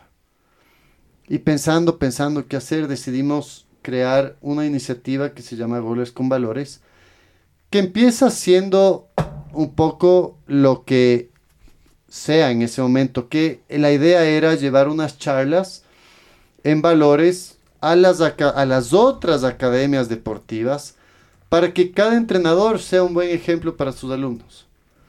Porque nosotros habíamos visto que los entrenadores en los torneos infantiles adulteraban las cédulas de los niños para que niños mayores, los de la sub 10, puedan jugar en la sub 8. Yo, yo creo que en- en básquet también creo que hacen eso, porque te Estoy juro que a mi hija le ponen a competir con unas niñas el doble. Pero estoy seguro. Y yo había, como entrenador, yo había sufrido insultos, gritos de papás en contra mía cuando yo era entrenador porque perdimos. Y yo había sufrido que papás vengan a decirme, oye Julián, ¿cómo hiciste esto en el partido o esto de acá de una manera fea? Y yo vi cómo a los árbitros les lanzaban botellas y yo vi cómo se pegaban entre papás en la tribuna. Tenaz. Y tú dices, a ver, paremos un ratito todo. ¿Cuál es la esencia del deporte? ¿Cuál es la esencia del deporte? ¿Es ganar? No, No, Es disciplina, es comp- competir. es educar. exacto. Si el deporte no es utilizado como una herramienta para educar y para formar personas de bien, está, está confundido. Y lamentablemente lo que se, está, se estaba viviendo y se sigue viviendo es que el deporte se utiliza hoy en su gran mayoría de espacios como un lugar en el que lo más importante es ganar y levantar la copa. Digan lo contrario, pero eso es lo que se ve en la práctica. Todo el mundo dice de palabra para afuera, no, que el deporte y que formar y que ta, ta, ta. Pero claro, le ves a ese entrenador que dice eso en un torneo jugando una semifinal y se olvida de todo lo que dijo y se porta como un animal para ver qué hace para ganar ese partido, jugando limpio o jugando sucio. Y lo hacen. Y yo te digo porque hemos estado en más de 30 torneos infantiles en los últimos dos años. Hemos estado en más de 50 academias deportivas, no solo de fútbol, sino de otros deportes Eso te iba a preguntar, no solo fútbol. no solo de fútbol. Hemos tenido contacto directo con más de 5.000 niños y hemos podido recabar un montón de experiencias y de información este tiempo que nos confirma que el deporte, si es utilizado como herramienta educativa, puede cambiar el mundo. Ujú. Puede erradicar la violencia, puede formar personas de bien, puede transformar vidas. Si es que se lo sigue utilizando como un espacio para que el papá levante la copa de su hijo y el papá se empodere de eso y se sienta súper poderoso, entonces no está cumpliendo su verdadero propósito. ¿Y cómo funciona esto? O sea, ¿cómo, cómo estás logrando todo esto? ¿Con- ¿Les dan capacitaciones a los entrenadores? O... Claro, o sea, ¿cómo empezó Goles con Valores así? Visitábamos academias y les dábamos las charlas, pero claro, teníamos que financiar esto de alguna manera porque, ok, moverte por toda la ciudad y dar charlas es tiempo, es- es- había que imprimir unas lonas con mensajes chéveres, unas fotos para que los niños vean lúdicamente y aprendan. Y Entonces- rentabilizarlo. Exacto, y de a poquito ver cómo eso se podía mantener solo. Y empezamos a buscar patrocinios. y les presentamos una idea de un proyecto en el que les decíamos, miren, Goles con Valores tiene como eslogan Educar es ganar. Queremos utilizar espacios deportivos y la pelota para educar en valores a niños y niñas y que estos crezcan entendiendo que la vida se fundamenta en valores.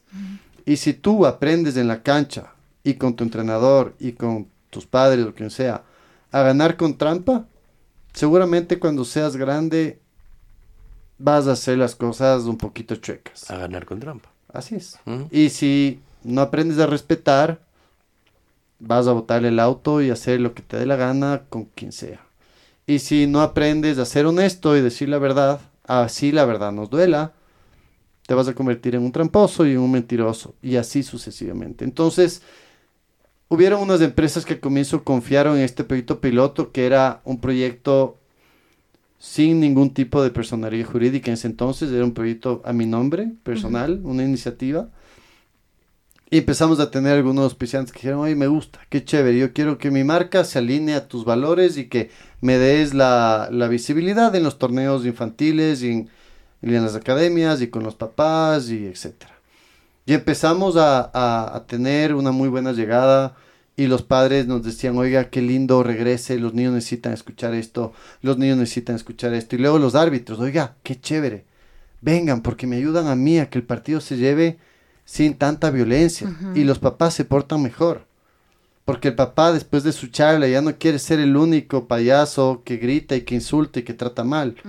Ya más bien se, que, se corta y se comporta.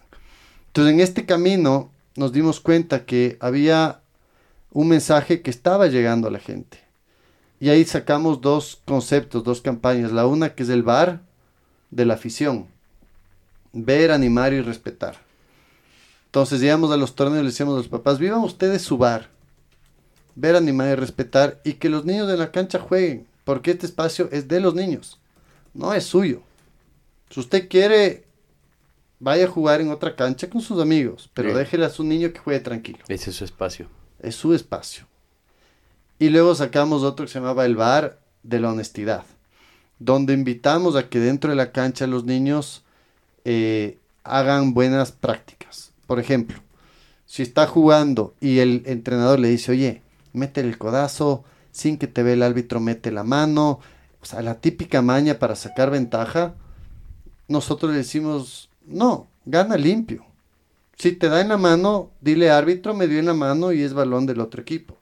Si metes el gol de manera ilícita, dile árbitro, metí el gol de una forma que no debía.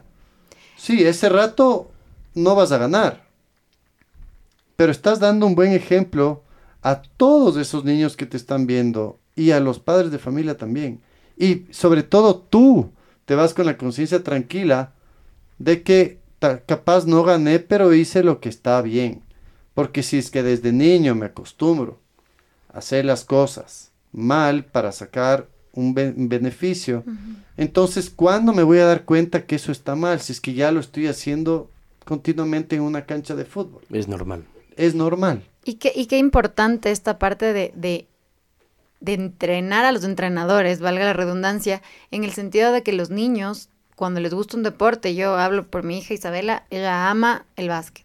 Y para ella su entrenadora es su ídolo. O sea, Así su entrenadora es, o sea, la pava para ella es lo máximo. Entonces, sí es súper importante todos los mensajes que tú como entrenador les transmites a los niños y qué importante que puedan tener esta, esta capacitación de su parte en, en el sentido de lo importante que es respetar, lo importante es que ser honestos y, y seguramente no todos los entrenadores, sobre todo a nivel, me imagino, socioeconómicos un poco más bajos, tendrán esa formación tampoco.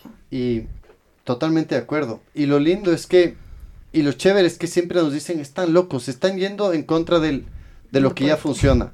Esto es fútbol, todo vale. Ese era el típico eslogan. Entonces, claro, tú una cancha de fútbol puedes ir y chillar, insultar lo que quiera. ¿Y por qué no? Pues lo mismo en el espacio de los niños, si es Claro. fútbol. Entonces nosotros empezamos, entramos a romper estos paradigmas y intentar cambiar las cosas. Pero fue tomando eh, un cambio el, el proyecto de goles con valores, porque nos dimos cuenta que no podíamos dejarle primero solo en el fútbol y segundo, teníamos que llegar con esto a los colegios. porque los colegios son espacios de muchísima violencia también. Y en los recreos se tratan los niños y hay una discriminación tenaz. O sea, nosotros hemos visto cosas que realmente... ¿qué, ¿Qué te mueve? ¿Qué te impulsa? Me explico. O sea, porque ya está el negocio. Me explico. Ya, o sea, ya, ya, tienes, ya tienes un negocio. Sí, pero, pero goles con valores no es un negocio. Pero a lo que voy es... El, desde, desde la perspectiva del emprendedor, ¿no es cierto? Tienes la franquicia, pasa lo que pasa, vuelves a ponerte de pie y de pronto este bicho que tienes ahí adentro te dice, no, esto no me llena, o sea, todavía no, no, no le entrego a la sociedad lo que necesito entregarle. Y te metes en un negocio que te ocupa un montón de tiempo, que no es un negocio. Así es, y es verdad, y mi hermano y mi mamá y mucha gente me dice, oye, ¿qué haces con goles con valores? O sea, qué chévere, qué pleno proyecto, pero ¿qué haces con eso? Exacto. Y yo les digo que yo estoy haciendo lo que hago porque cuando yo era niño, mi abuela fundó un hospital que se llamaba, que se llama hasta ahora ABI, que es un hospital para enfermos incurables. La Asociación Benefactora de Enfermos Incurables, de Niñaquito. Ella la fundó en los ochentas, comienzos de los noventas, y nos llevaba de niños chiquitos. O sea, estábamos en Quito y acompáñenme a dejar las cobijas que compré para los viejitos. Y acompáñenme a llevar las fundas de comida y acompáñenme a esto. Entonces yo andaba mucho con mi abuela y siempre estuve cerca de su obra social. Y eso a mí me marcó. Y yo siempre vi que ella hacía las cosas con un corazón y con un desinterés tan grande y la vida le devolvía y, la vida le, le regaló cosas muy lindas, no económicas necesariamente, pero ser muy querida y, y, y sobre todo sentirse realizada. Entonces yo creo que eso me fue a mí también formando y entendiendo que no estamos aquí solo para nosotros mismos. ¿Qué sentido tiene vivir solo para ti? Para mí no tiene ningún sentido el vivir solo para mí. Yo soy un convencido que tienes que vivir por ti, pero también por tu comunidad. yo quiero que la gente, el país en donde vivo, los niños con los que mi niño va a crecer, sean niños que pueden decir de frente, oye, eso está mal. Y lo que está mal, está mal, así todos lo hagan. Y lo que está bien, está bien, así muy poquitos lo hagan. Y hoy en día falta eso. Todo es aceptado. Cuando, cuando yo fui a tu academia la primera vez, mi sobrino Pedro José, que está jugando re claro, Pedrito, personaje. Está jugando de lateral derecho y es un mm. sueño verlo jugar. Eh, tiene, no sé si está en 11 o 12 años, yo ya lo llevé a jugar con mis amigos y ya juega. Bien. No, ya juega y, y los míos es gente que jugó, o sea, yo tengo mis amigos con los que yo juego son ex liga, ex Quito. Y Pedrito fue uno de los niños al que nosotros le sembramos ese amor por el deporte, porque él llegó y era cero a la izquierda, no le interesaba, no le gustaba, físicamente le costaba muchísimo. Y cuando nos encontramos en diferentes lugares con, niños que pasaron por donde nosotros, la satisfacción de verles bien es, es gigante. Esto, esta, cosa, y yo me acerqué porque Matías recién había nacido y, evidentemente no, no, no era sujeto de... No, llegaba ni a los 18 meses, ¿no? Y yo me iba a verlo a Pedrito jugar y me acerco donde ti y me dijiste algo que traté de copiarlo, no sé si sea, me dijiste, dije, ¿qué haces aquí? Me dijiste, Estamos utilizando la pelota como un vehículo para que muchos niños alcancen sus sueños. Y yo me quedé así como... O sea, el hecho de hablar de la pelota ya es otra vuelta, ¿viste? El, hay este, este narrador de fútbol, Kike Wolf. Claro. Que ama la pelota, ¿no? Es, la, la, personifica a la pelota. Cuando tú me dijiste esto, a mí me hizo mucho sentido porque yo sí viví alrededor de la pelota, ya sea de fútbol o de tenis. Y mi papá a mí no me dejó ni un chis en la cancha. Pero ni uno. O sea, si es que a mí me daba un emperre, él se iba de la cancha o pedía que me saquen de la cancha. O sea, yo no tuve margen de ese tipo de cosas. Y tampoco había profesores. A nosotros nos entrenaba, ¿qué? Un exjugador de la Católica, un exjugador del Nacional, que finalmente tampoco es que habían tenido unos grandes mentores por detrás. Entonces, cuando tú dijiste, la pelota puede permitir a los niños alcanzar sus sueños, dije, pucha, qué lindo tipo este, ¿no? Trabaja en el sitio que todos queremos, ¿no? Alrededor de un montón de niños que te llegaban y te abrazaban, que tenían un grito al final del partido, Sí. eh, con papás súper agradecidos, en donde hoy que, que conversas y te descubro un poco más, yo decía, qué rico porque eran niños súper inocentes, pero también tienes estos niños que en algún rato dices, qué lindo verlos competir. Así es, así es que son etapas. Yo creo que los niños en los primeros años hay que cuidarles mucho.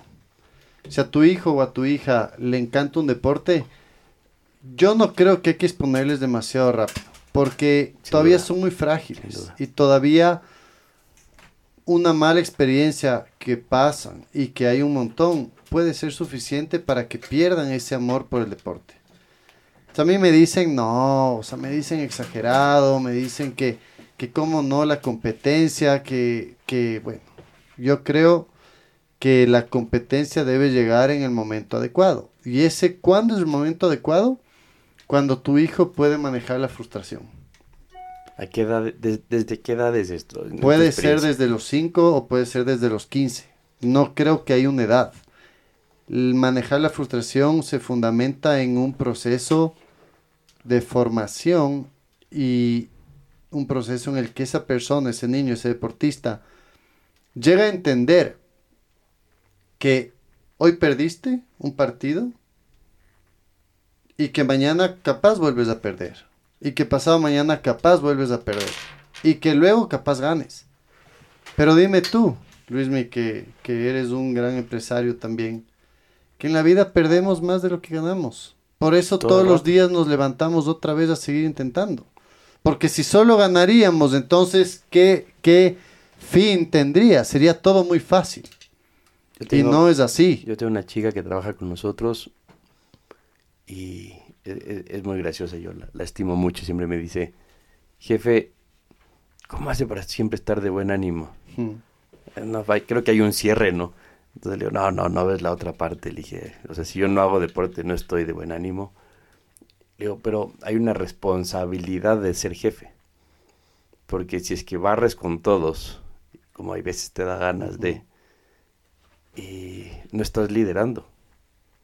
¿Me explico? En cambio, si lideras con el ejemplo de decir, ok, son las frustraciones de 300 de los 365 días. Es lo que hay. Y, y dale, ¿no? Y a seguir pedaleando y estar súper tranquilo. Y, le veo igual que tú, pero creo que sí es un proceso que en mi caso en concreto, yo sí lo aprendí en la cancha. O sea, y cuando me refiero a la cancha, es una cancha de deporte. El colegio donde nosotros estábamos, que era el Liceo Internacional, era una cancha miércoles de chiquita de Sí. fútbol. Y sin embargo, fuimos vicecampeones de un par de intercolegiales. O sea, porque era la gente que tenía muchas ganas de ser, pero no teníamos los medios. Así Aparte es, de que liceo era es. mucho más conocido por vóley femenino que por fútbol Sí, masculino. sí, sí.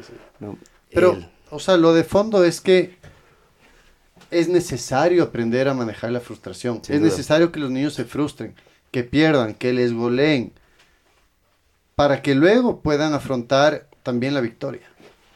Porque si no, hoy en día yo lo que veo es que hay una cultura muy fuerte de solo ganar y solo festejar las victorias. Yo te digo, yo Ningún trabajo... niño pierde hoy. No pierden. Es no como, pierden. Y los papás no, de- no dejan que pierden. No, No, no. dejan que pierdan. Yo te veo desde los niños que empiezan a caminar en la, en la guardería.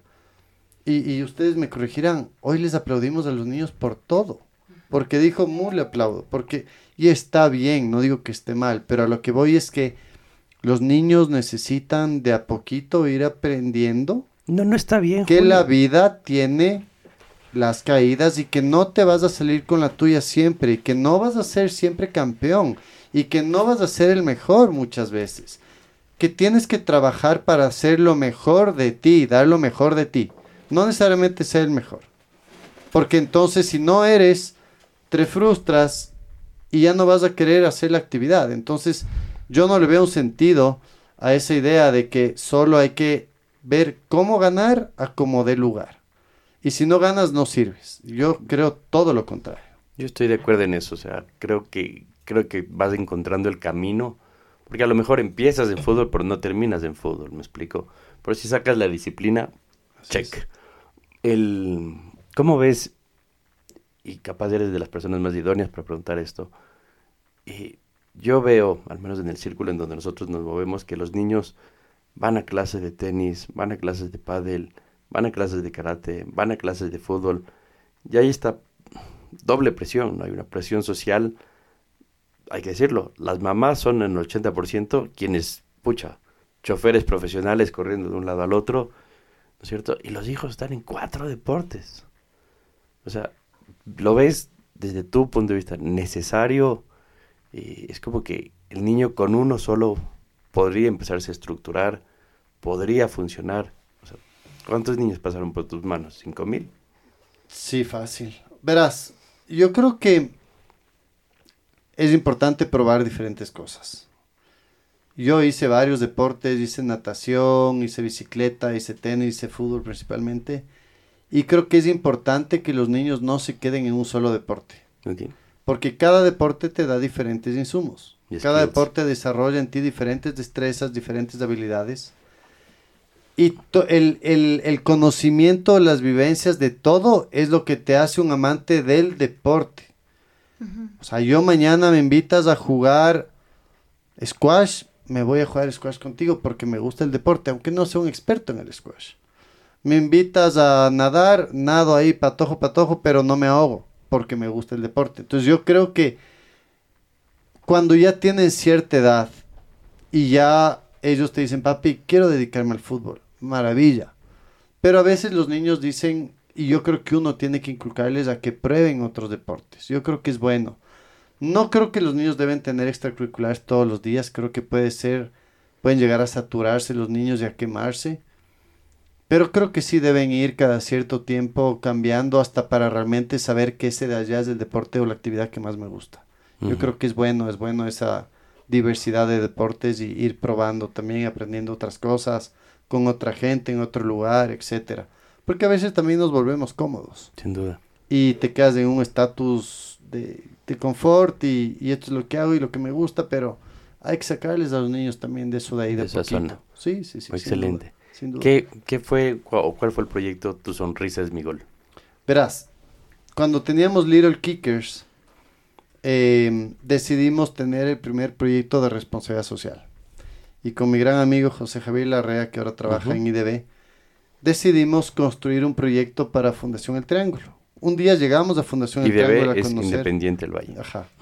Llegamos a, a Fundación El Triángulo a conocer, entramos y vimos que tenían una linda cancha de fútbol, pero que nadie lo utilizaba. Una cancha vacía. Y hablando con la gente de la fundación, es una fundación que tiene niños con discapacidad intelectual, en su mayoría síndrome de Down.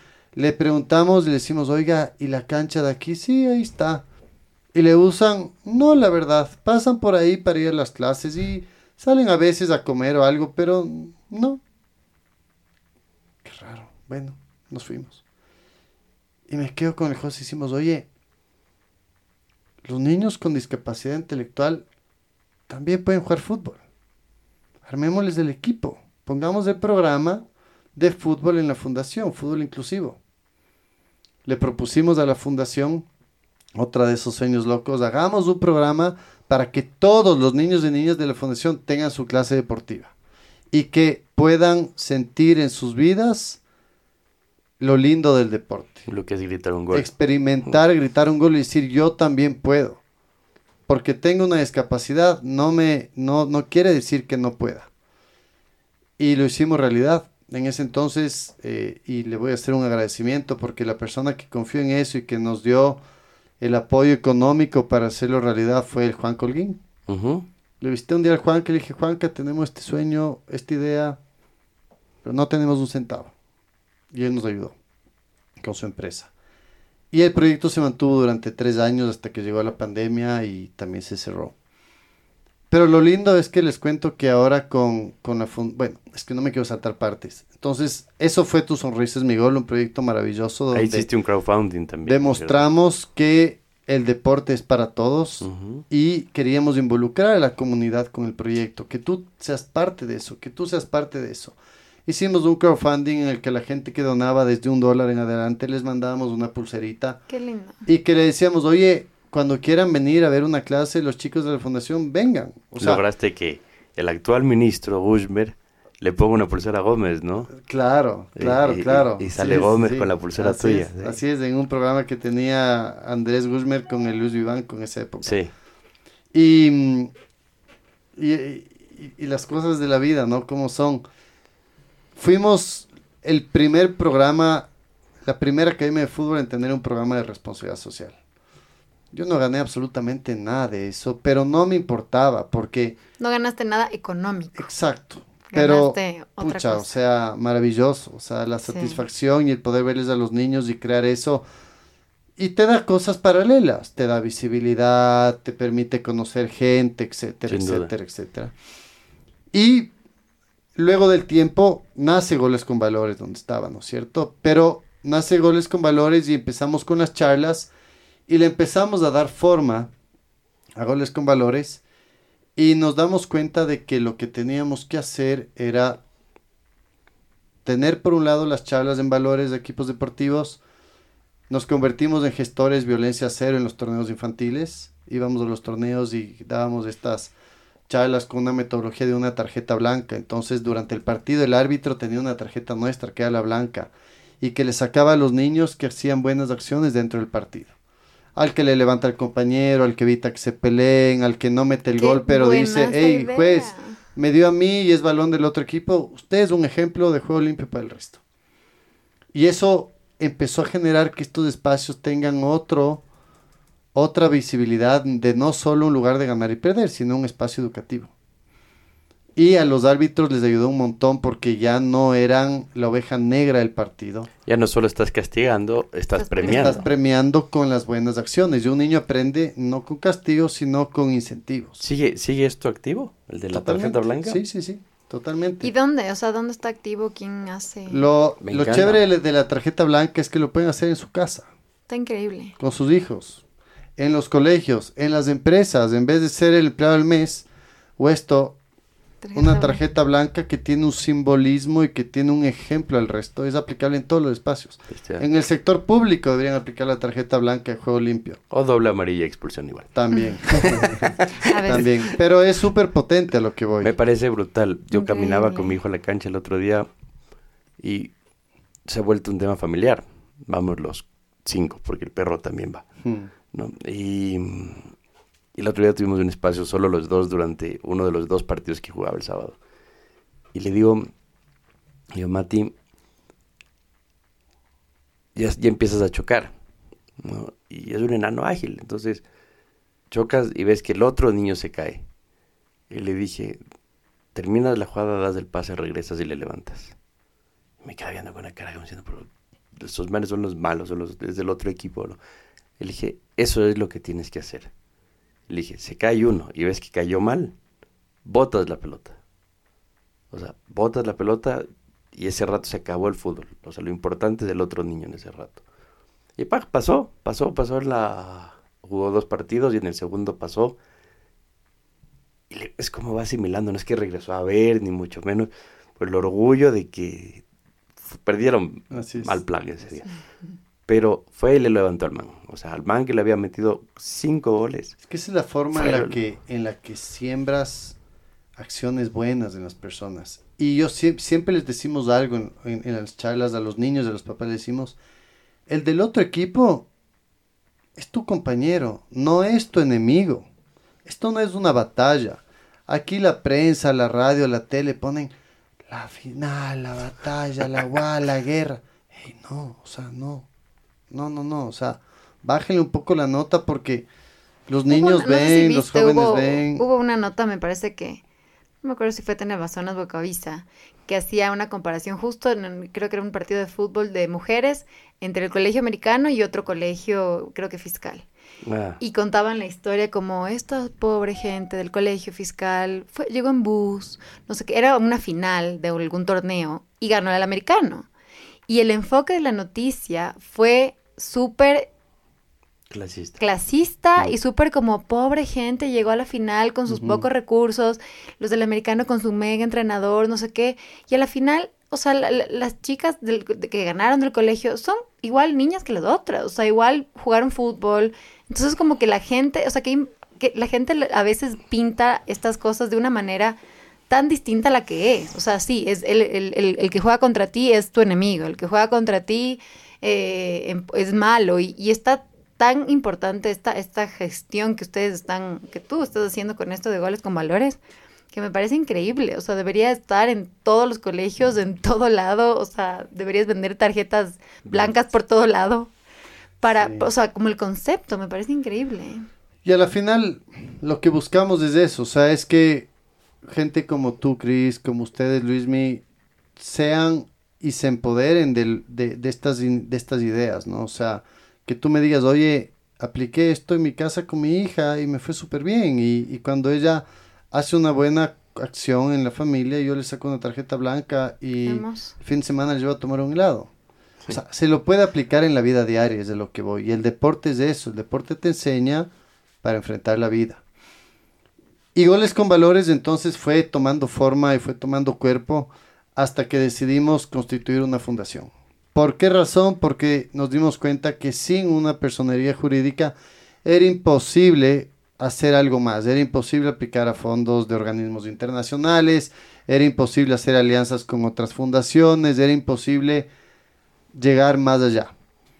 Eh, nos metimos en todo el proceso, gracias a mis amigos de GK que son los abogados que, que nos apoyan en todo, a, a Donorem y que hacen un trabajo genial para nosotros, mi amigo Santi Albán y, y Mateo Sánchez.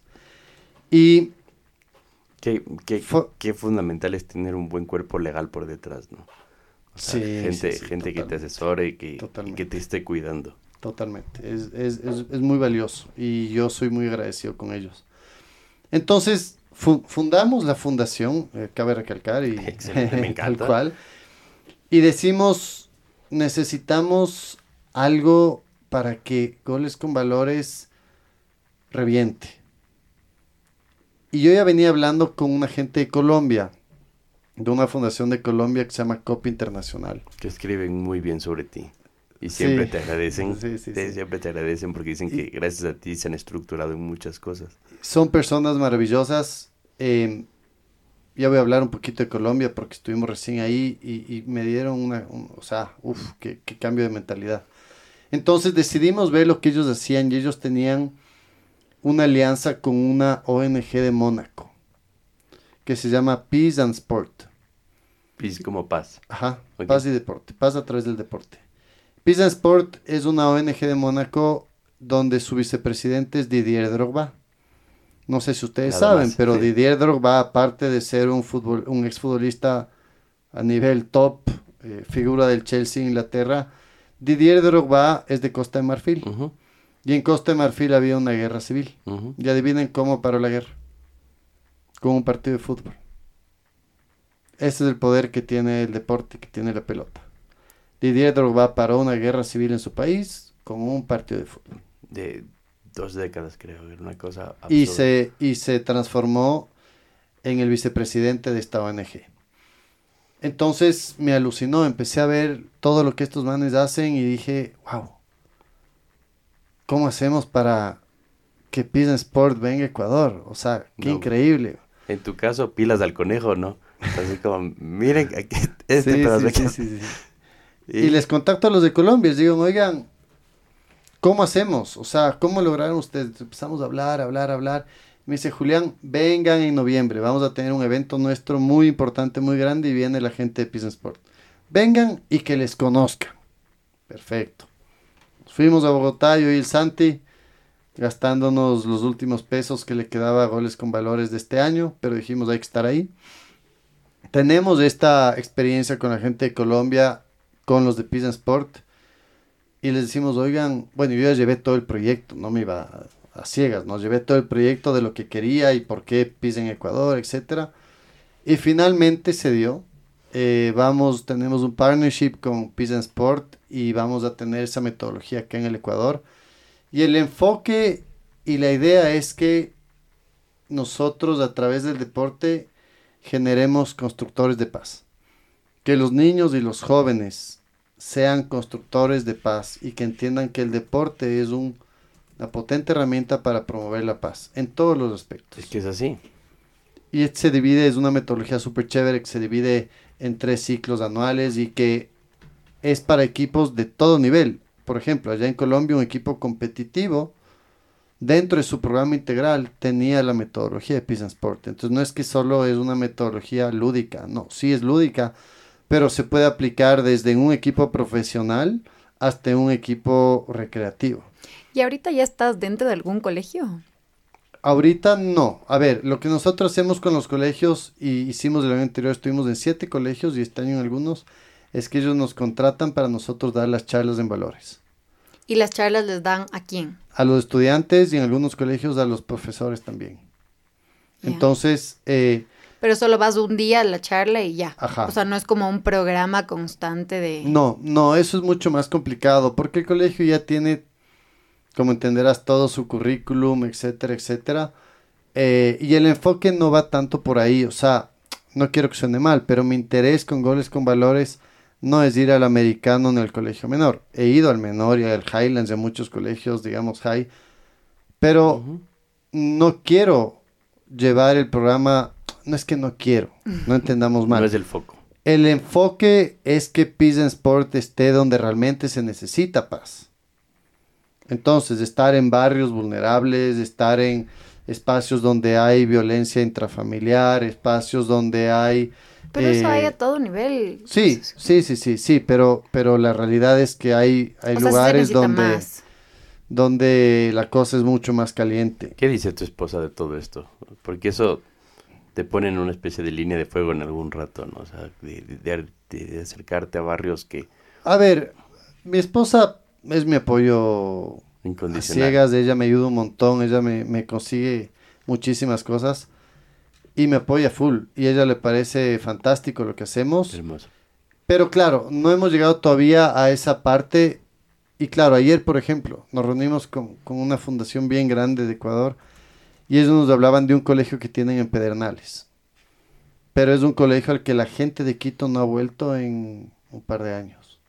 Porque no pueden ir. O sea, porque el nivel de Se peligrosidad es, tenaz.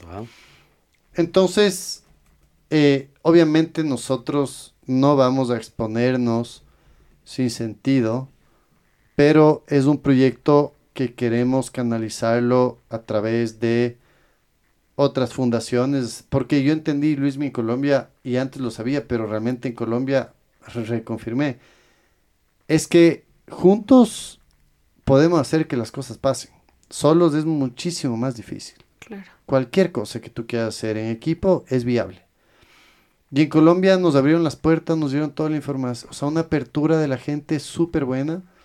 Y ellos me dijeron, oye, te estamos dando esta, esta, este tiempo y este, eh, eh, esta información porque si no estaríamos yendo en contra de lo que creemos y de lo que predicamos. Y bueno, Goles con Valores ahora va a tener el programa con, vamos a retomar el programa con Fundación El Triángulo, pero ya no se va a llamar Tu Sonrisa es mi gol, se va a llamar eh, Un Golazo por la Inclusión. Vamos a retomar el programa para los chicos con síndrome de Down que han estado tres años sin deporte y que el lunes que hablé con la de- presidenta me dijo, por favor, retomemos porque estos niños para su desarrollo y su situación necesitan deporte. Es un, una herramienta que les hace mucha falta. Entonces vamos a, Dios mediante, volver a la fundación. Eh, tenemos por otro lado el programa de Peace Sport donde queremos buscar aliados para implementar este programa de constructores de paz que no tiene que ser necesariamente puchen el guasmo así denso. Lo ideal es que sí, pero vamos despacio. O sea, se lo puede hacer en ciertas partes de la ciudad de Quito, se lo puede hacer en, en- en diferentes espacios y de a poco irlo llevando eh, a diferentes lugares. Lo que sea es un grano que de, de aporte. Totalmente. Te, te acabo de mandar, mientras hablabas, te, te mandé a tu, a tu teléfono el, el contacto de una chica que se llama Vania Macías. Es una chica peruana que vino hace poco a dar una charla acá. Y mm, la misma luz tuya. Mm. O sea, de, de que con honestidad tendría la vida resuelta y no tendría por qué meterse en ningún problema, pero le dices problema y se mete. ¿no? Eh, entonces es la historia de una chica que ojalá la, la podamos entrevistar en el podcast, eh, que era bailarina y se convierte en la mejor bailarina de ballet del Perú y posiblemente de Latinoamérica porque termina bailando eh, en Reino Unido, en el baile no sé qué, en, en los países europeos que tienen mucha más cultura de esto. Regresa al Perú y se da cuenta que los niños pandilleros bailaban rap en las calles para pedir un, una moneda. Y dice, es lo mismo que yo hago, pero ellos lo hacen para sostenerse. Entonces empieza a irse a los barrios marginados en calidad de, al comienzo, chicos, hagamos una academia de baile y no le va bien, y luego se infiltra y conoce la cultura de, de, de los chicos y empieza a compenetrarse empieza a entender cuáles son los problemas de ellos. Y a través de lo que ella sabía hacer, que era el baile, empieza a hacer eh, estas escuelas de baile alrededor de muchísimas ciudades en el Perú. Y saca a un montón de niños de drogas, saca a un montón de niños de que, que, que iban para pandilleros.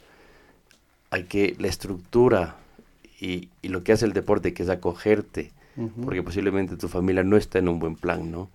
Y el deporte te da esta nueva familia. Y ella lo vive y, y empieza a sacar un, a millones de niños, no, bueno, hace millones, no, pero a cientos de niños. Y, y, cuando nos explicaba el caso, tiene hasta chicos que hoy estudian en Harvard, ¿no? Porque les, el deporte les dio una segunda oportunidad. Entonces te la pasé a tu contacto porque vale más que la pena que te pongas en contacto Sí, con ella, sí, sí. converses, reabierta, vive de esto, eh, tiene fondos, o al menos supo cómo canalizar los fondos, y, y- y creo que tiene el mismo espíritu, entonces quizás te sirve. No, gracias, me parece genial. Entonces, en resumen, eh, Goles con Valores es una fundación que busca utilizar el deporte como herramienta para transmitir valores, eh, promover que niños y jóvenes sean constructores de paz Lindísimo. y entender que el deporte es mucho más que un espacio de ganar y perder. Yo creo en un deporte que una y no divida, un deporte que eduque y no corrompa y que sea realmente educativo. Porque si no te enseña algo bueno, ¿para qué sirve? Tiene que ser educativo el deporte. Totalmente. Y en su gran mayoría de espacios sí es educativo. Ahorita dentro de Goles con Valores, ¿quiénes están involucrados? ¿Quiénes están trabajando? ¿Qué, cómo, cómo está funcionando el tema estructural, ¿Y, digamos? qué- y qué empresas los apoyan? A ver, este 2023 seguimos hasta noviembre con, sin, sin personería jurídica, sino como un piloto. Acabamos de formalizar ahorita en noviembre. Em, en Goles con Valores trabajamos yo, Santi, que es mi, digamos, mi socio, y tenemos un equipo de dos profes o slash capacitadores que van al terreno con, con Santi generalmente o conmigo. Em, nosotros en este 2023 tuvimos algunos patrocinadores que nos permitieron hacer que esto continúe. Eh, el más importante fue KFC, eh, MM Refrigeración, que es una empresa de mi papá, que nos apoyó mucho. Eh, Cinemark, también Cinemark fue chévere porque ellos nos dieron entradas, entonces nosotros en los torneos, en los diferentes eventos, Repartían. permitíamos que niños que capaz nunca han ido a un cine puedan irse a un cine o, a- o al IMAX y, y tengan una experiencia chévere. Entonces eso fue, fue genial con el Antonio, que es un tipazo. Y ahora ya es, Gran, ya es multicines. Sí, pero sigue siendo. Pues lo mismo, así es. Sí. Eh, bueno, GK que nos apoya en todo el tema legal. Eh, la Cámara de Comercio no fue un auspiciante como tal, pero ellos nos dieron un premio, nos nombraron embajadores de la honestidad criolla. Ellos tienen un evento que se llama Crecer Honesto. Y me invitaron y di ahí una charla y, y están como que muy alineados también a temas como, como el Sí. que hacemos. ¿Qué necesitan? O sea, es- este podcast Ajá, que no. está con, con- con- con los que hacemos el podcast nos maravillamos de que nos vamos encontrando con quienes hemos entrevistado y, y dicen gracias al podcast conseguí esto esto esto ¿Qué, necesita Goles A con ver, Valores? ahorita Goles con Valores ya como fundación tiene el objetivo primero de volver a ejecutar el programa en la Fundación El Triángulo y crear otra vez el entorno de inclusión con el fútbol para los alumnos de allá. Eso nos cuesta al año 15 mil dólares. Eh, estamos buscando los recursos, pero nosotros a las marcas les ofrecemos cosas interesantes. Es decir, nosotros llevamos a los torneos infantiles unas lonas gigantes donde se ven los patrocinadores, se ven las marcas de nuestras camisetas. El tema de redes también, pero hoy en día alguien pone 100 dólares y tiene más alcance que cualquier post de alguien. Entonces no va tanto por ahí, sino mucho en lo testimonial. A nosotros nos encanta que en los torneos, en las charlas, en los diferentes espacios, eh, tanto padres como niños cuenten su experiencia o su vivencia de haber estado en una actividad con goles con valores. Y cómo eso tuvo un impacto positivo en la vida de su hijo, de su hija o de un adulto también. Y ahí metemos, por ejemplo, también las, las marcas que nos, que nos apoyan.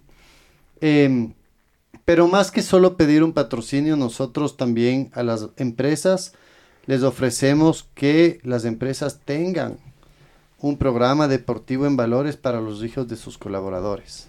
Qué lindo. Entonces, muchas empresas que quieren hacer responsabilidad social y que no saben qué proyecto hacer, que trabajen con goles con valores. Nosotros les, da- les, les creamos un programa deportivo en valores para los hijos de sus empleados.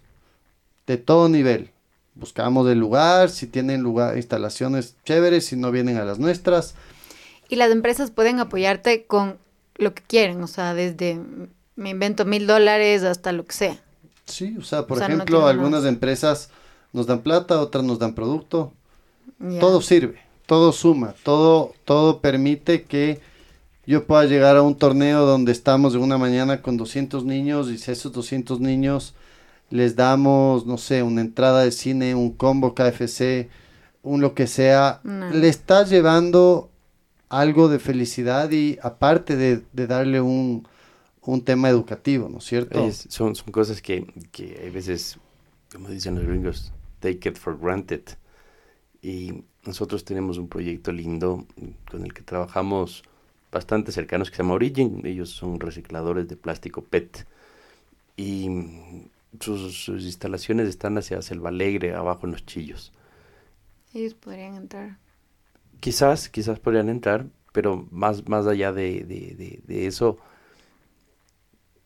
a mí estos testimonios como, los, como el tuyo me, me mueve y me cambia un montón, porque estábamos sentados con ellos y KFC, y justo tratando de trabajar algunas cosas para la zona de influencia de ellos. Y KFC dice, yo dono los combos, yo pongo la comida, yo pongo a Chiqui, que se llama la, la mascota, eh, y hago que vengan y canjeen los combos en mis locales. Bueno, para mí era una reunión muy normal en donde dos partes estaban poniendo de acuerdo el rato de la ejecución de ese tema. Había mucha gente que nunca había ido a un KFC, que nunca había tenido la capacidad de entrar a un KFC con plata en mano, que era este cupón, para sentarse en la mesa. ¿no? Así es. Y, esas son las cosas que el rato que luego te enteras de que dices, pucha, le cambiaste la vida a alguien con una cosa muy pequeñita, ¿no? O sea, una entrada al cine. Imagínate lo que es ir a un cine del nivel de Cinemark para niños que, que capaz no tienen ni televisión. O sea, si, si yo voy al cine y salgo, wow. Claro. Tú vas al cine y sales, wow, volvamos el siguiente fin de semana. Y esos son los pequeños cambios, los pequeños impactos que se vuelven grandes impactos. Y dentro de esto, lo que nosotros les decimos a las empresas es que, mira, primero, con goles con valores tienes el incentivo tributario que te da el Ministerio del Deporte Claro. Donde del valor que aporten se pueden deducir el 150% de ese valor al impuesto a la renta. Entonces, en vez de pagar impuestos al fisco, Ayuda. ayuda y sabes a dónde se va tu plata. Y puedes ir y ser parte de las actividades nuestras vivencialmente. Entonces, por ese lado es chévere. Segundo, es que yo siempre digo que todo lo que las empresas tienen es gracias a los consumidores, a la comunidad. Devolvámosle un poquito de todo lo que hemos recibido a esa misma comunidad que, que capaz necesita también un poquito de, de otra, de otra manera, ¿no? Y, y nosotros, obviamente, les, les, para que no digan, no, se compró el carro nuevo el Julián con la fundación, ¿no?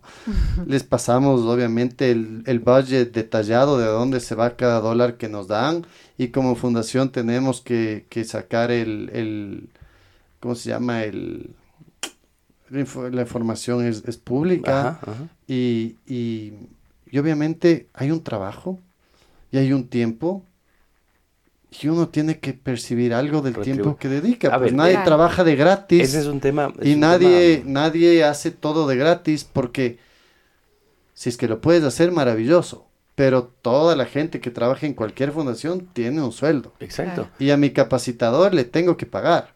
Y a los es un tema entrenadores muy- les tengo que pagar. Es un tema muy andino, ¿sabes? El- el- yo, en- en- hace, yo, yo llevo con esta discusión este año varias veces, en donde por alguna razón entre Colombia, no, perdón, Colombia no, Ecuador, Perú y Bolivia, ve mal que las fundaciones hagan plata. O que el gestor de la fundación viva bien.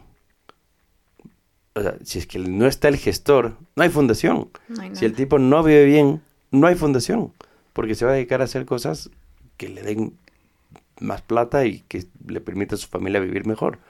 Entonces, en Chile y en Argentina no pasa lo mismo.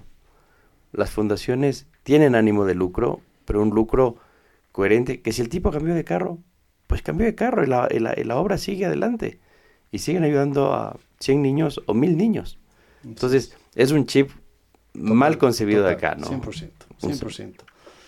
Pero bueno, a la final yo creo que, que las cosas se las hace de corazón y, y Goles con Valores recién está empezando, pero queremos llegar con esto a nivel nacional. O sea, queremos tener en el país cientos de niños que sean ellos y que se identifiquen como constructores de paz. Imagínate qué bien le haría eso al país. Les damos la bienvenida a Detrás del micrófono. Conducido por nuestra jefa de producción, la perspicaz Cristina Garcés. Este es el espacio donde revelamos los secretos mejor guardados y respondemos esas preguntas que todos se mueren por hacer. Prepárense para un knockout de verdades. La primera pregunta que quiero hacerte es, ¿cuáles serían tus recomendaciones para futuros em- emprendedores? O sea, ¿qué les dirías? Esto haz, esto no haz. Tú empezaste súper joven, siempre tuviste tu idea, pero como algo súper puntual que les dirías, haz esto. Primero tengo un buen coach, alguien en quien confiar, alguien que te guíe y que tú le puedas, o sea, que le creas de verdad. Eh, alguien que te diga sí, no, yo creo que es fundamental. Eh, esa persona seguir ese ejemplo. Segundo, cuando uno quiere emprender, tienes que pensar que si realmente es algo que es un sueño o es algo factible, real. Y eso lo puede hacer con un estudio de mercado o simplemente teniendo opiniones de la gente cercana. A veces las verdades incómodas duelen, pero si te, si te dicen, oye, pana no, realmente no, 10 amigos o 10 personas, es capaz no. Y no importa, intenta hacer otra cosa.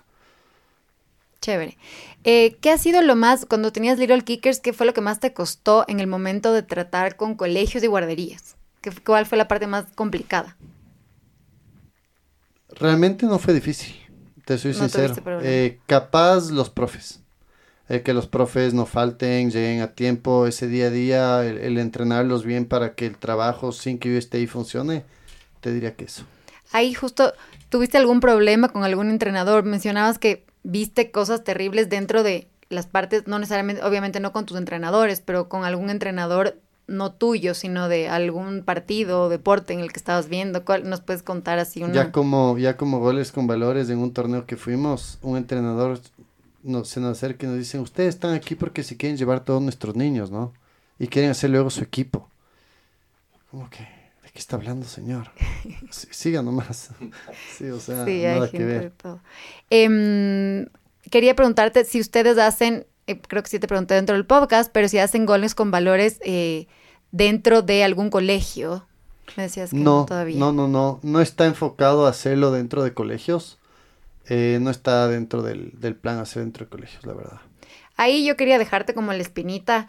Se me ocurre, dentro de todas mis miles de ocurrencias, pero se me, se me ocurre algo súper chévere como hacer algo tipo em, tener embajadores dentro de cada colegio, tener un chico que tú le des, le capacites, Entonces, por ejemplo, el capitán del equipo de básquet, el capitán del equipo de fútbol y así, y que ellos hagan un tema tipo pay it forward con otros colegios. Entonces, que no necesariamente tú les capacites a todos, sino que luego estos chicos se conviertan a capacitadores de otros eh, chicos en otros colegios y que se convierta como en una cadena de este tema, me parece algo súper lindo y creo que todos los colegios a todo nivel estarían dispuestos a, montarse en algo así, me parece súper. Es una excelente idea. En un momento pensamos hacerlo a través de los colegios estudiantiles. Eh, ajá, sí. Ajá. Es una idea, sí. Sí, es una súper buena idea la que me das. Sí, yo creería que, a futuro podría ser. Em, pero ahorita estamos con los otros tres objetivos, pero sin duda, los, los colegios son, son y juegan un rol importantísimo en la sociedad. Sí, con lo que No lo descartamos completamente. De, ley vamos a entrar en algún momento. Y otra cosa que también te quería igual decir, es que la verdad estoy emocionadísima con tu proyecto, entonces se me ocurrieron mil cosas. Hay full campamentos vacacionales en la época de, de vacaciones. Entonces, hacer un campamento vacacional de jóvenes conductores de paz me parece espectacular entonces metes todos los deportes. Entonces uno en vez de meterle en el campamento de cualquier club o lo que sea, o puedes aliarte a algún club, pero que la, la, el, el foco sea ese, también me parece... Me acabas de dar una idea que no le había pensado y que está buenísima. Sí, chévere. Me parece increíble. Sí, en el verano es genial porque aparte Pizza Sport y nuestra metodología no funciona solo para fútbol. Exacto. En Colombia vimos en rugby, vimos en fútbol, vimos en bici, vimos en varios deportes porque el concepto es el mismo. Chéverazo. Gracias. Y lo último que quería preguntarte es, vi que en tu página web tienes eh, unas personas que dice embajadores. ¿Qué hacen ellos? A ver, eh, cuando empezamos buscamos periodistas que nos ayuden a divulgar un poco el mensaje. Eh, y en un principio nos acreditaron un montón y, nos ayudaron un poco a tener esta visibilidad y nos invitaron a sus radios a hablar de, del proyecto, pero le vamos a dar un giro. Lo que queremos ahora es tener embajadores de goles con valores, pero que sean eh, deportistas que se conviertan en campeones de paz. Entonces, deportistas que fueron campeones son la imagen y los que transmiten y llevan la inspiración a esos niños. Entonces, por ejemplo, y, públicamente nos encantaría que Antonio Valencia, por ejemplo, sea un campeón de paz eh, y, un, y un embajador de nuestro programa. Eh, Jefferson Pérez, Iván Vallejo, eh, Mariluz Arellano, o sea, cuántos deportistas, hombres y mujeres que podrían y que, que están comprometidos con, con la sociedad, que podrían ser esos campeones de paz que les llamamos y que se involucren con nosotros. Chéverísimo. Felicitaciones y que Dios siga bendiciendo tu, tu gestión. Gracias, Cris, y agradecerte por tu tiempo. Ha sido chéverazo. Yo creo que tienes un potencial increíble con la fundación. O sea, el, proyecto, la, la, razón de ser de la fundación me parece espectacular a todo nivel, como te decía. O sea, desde el nivel alto hasta el nivel más bajo, a, de todas las edades. Y yo creo que vas a tener muchísimas Em, empresas y personas interesadas en, formar parte de, o sea... Aparte, creo que, tu misma hoja de vida ha demostrado eh, que logras cosas, que cambias vidas, que eh, apoyaron a una fundación ya, que se metieron en los colegios, que estuvieron en las guarderías, que manejaron 5.000 niños. O sea, tienes un background que, que, habla por ti. A mí me encanta, me encanta conversar contigo, tienes una luz especial. Mm. Yo desde el día uno que te conocí dije, ¿quién es este man? Eh, Gracias, Entonces, me gusta un montón cuando hablas en plural. Eres claramente un deportista futbolero que, que, piensa en el, o sea, que piensa en su equipo como su equipo con el que se enfrenta contra la vida. Entonces, eh, me, ha encantado tenerte aquí. Al, al, final siempre hacemos, buscamos una ronda de preguntas rápidas, que, que no son muy complicadas, peor para ti. ¿no? El, pero porque a la gente le gusta y, arranco ya. Dale. Entonces, tengo varias. Entonces, cosas que poca gente sabe sobre ti. Poca, cosas que la pocas cosas que la gente sabe de mí. Cosas que poca gente sabe de, ti. Alguna cosa que poca gente sabe. Oculta, algo oculto. Ah, más que oculta, que no sé. eh... Chuta, ahí me la pusiste difícil. Capaz que, que soy soy súper temático con mi pelo. Está bueno. Sí, Está de verdad, de verdad, sí. Ojalá no te quedes como tu ñaño. No, ya mismo voy en ese camino, pero es algo que Lo vi, lo vi el otro día y decía. ¿será, será, no será? No lo había visto en bastante tiempo. ¿Qué, qué te hace reír? una buena conversación, ser natural. Bueno, Esa chispa que tenemos los quiteños, me gozo. Hoy me he gozado en buen plan y, y- y eso, o sea, el, el no tener poses ni máscaras, ¿no? El, el ser como eres siempre, no importa con quién estés. buenísimo. Eh, si fueras un producto, ¿qué diría tu empaque? Eh, disfrútalo. Ah, buenísimo, está, está- está excelente. ¿Algún secreto para mantenerte siempre positivo? Confiar en Dios. Poner todo en manos de Dios. Sin duda, todo lo que yo hago, aunque no me creas, todos los días antes de venir acá me puse en manos de Dios. Al, al levantarme mañana, al acostarme, 100%. Qué lindo. ¿Qué te estresa? Me estresa... eh, creo que un poco hacia dónde se va el mundo en términos macro. Eso sí me estresa un poquito. O sea, el no saber hacia dónde estamos yendo, eh, el mundo como sociedad, sí, sí, sí me, sí me estresa un poco, la verdad. ¿Ídolo de tu infancia? Mi ídolo de varios. Eh, te diría que el primero fue un primer ídolo que tuve, Walter Pico. Walter Pico fue un jugador argentino que vino al Emelec ¿De 10? en el 93. Con el Un pelo crack, churón. colorado. Pagaron, fue el jugador más caro en ese entonces, creo que pagaron 2 millones de dólares, alguna estupidez. Ese fue mi primer ídolo y mi papi hasta ahora me molesta con Walter Pico. Em, siguiente ídolo, Jefferson Pérez. Sustituido por Pepo Morales posterior. Claro. pero no, el, el ídolo top de todos, mi papá. De largo. Puta, pero 7-0. 7-0. Como la liga le dio al MLK, así de, de crack, es mi viejo. Excelente. ¿Algún libro favorito? Em, Juan Salvador Gaviota. Ok. ¿Cuál es tu límite? O sea, ¿cuál es- dices, esa es mi línea, por ahí no paso? Cualquier cosa que se vaya en contra de lo que les he contado ahora. O sea, yo sí intento practicar lo que predico. Si no, estaría engañándome a mí mismo. ¿Hay alguna forma de definirte en dos palabras? Em, te diría, a ver, las dos palabras son persistente y confiable. Excelente. ¿Y si la vida te regalara un superpoder? ¿Cuál te gustaría que fuese?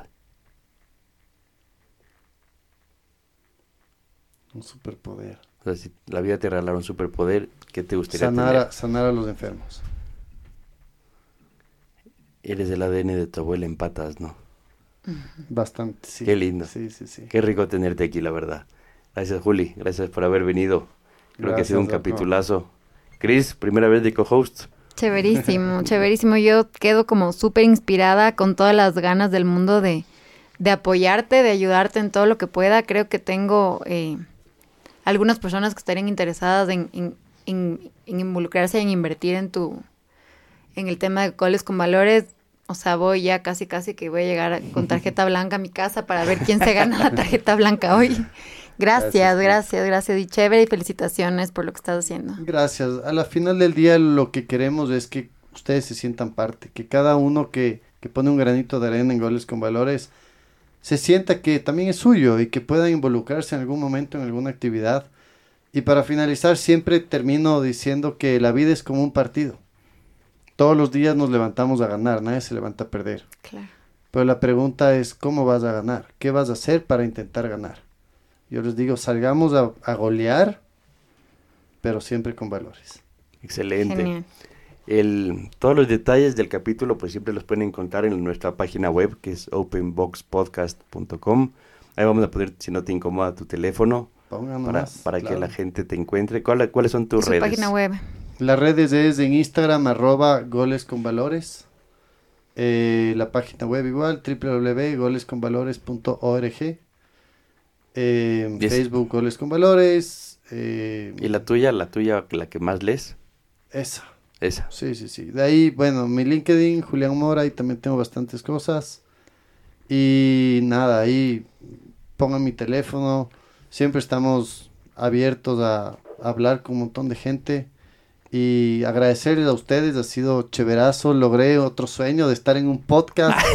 y la he pasado genial, está Buenísimo. espectacular. Gracias, Juli. Así que gracias por la invitación, por tomarme en cuenta en... Desde hace en- un año. En, en- en este podcast tan chévere, de verdad aprecio un montón la invitación y... Y como tú dices, pasan las cosas por algo. Mira, que si yo te mostraría el listado donde hicimos eh, la gente que queríamos entrevistar hace un año, eh, yo creo que caes dentro de los primeros 15.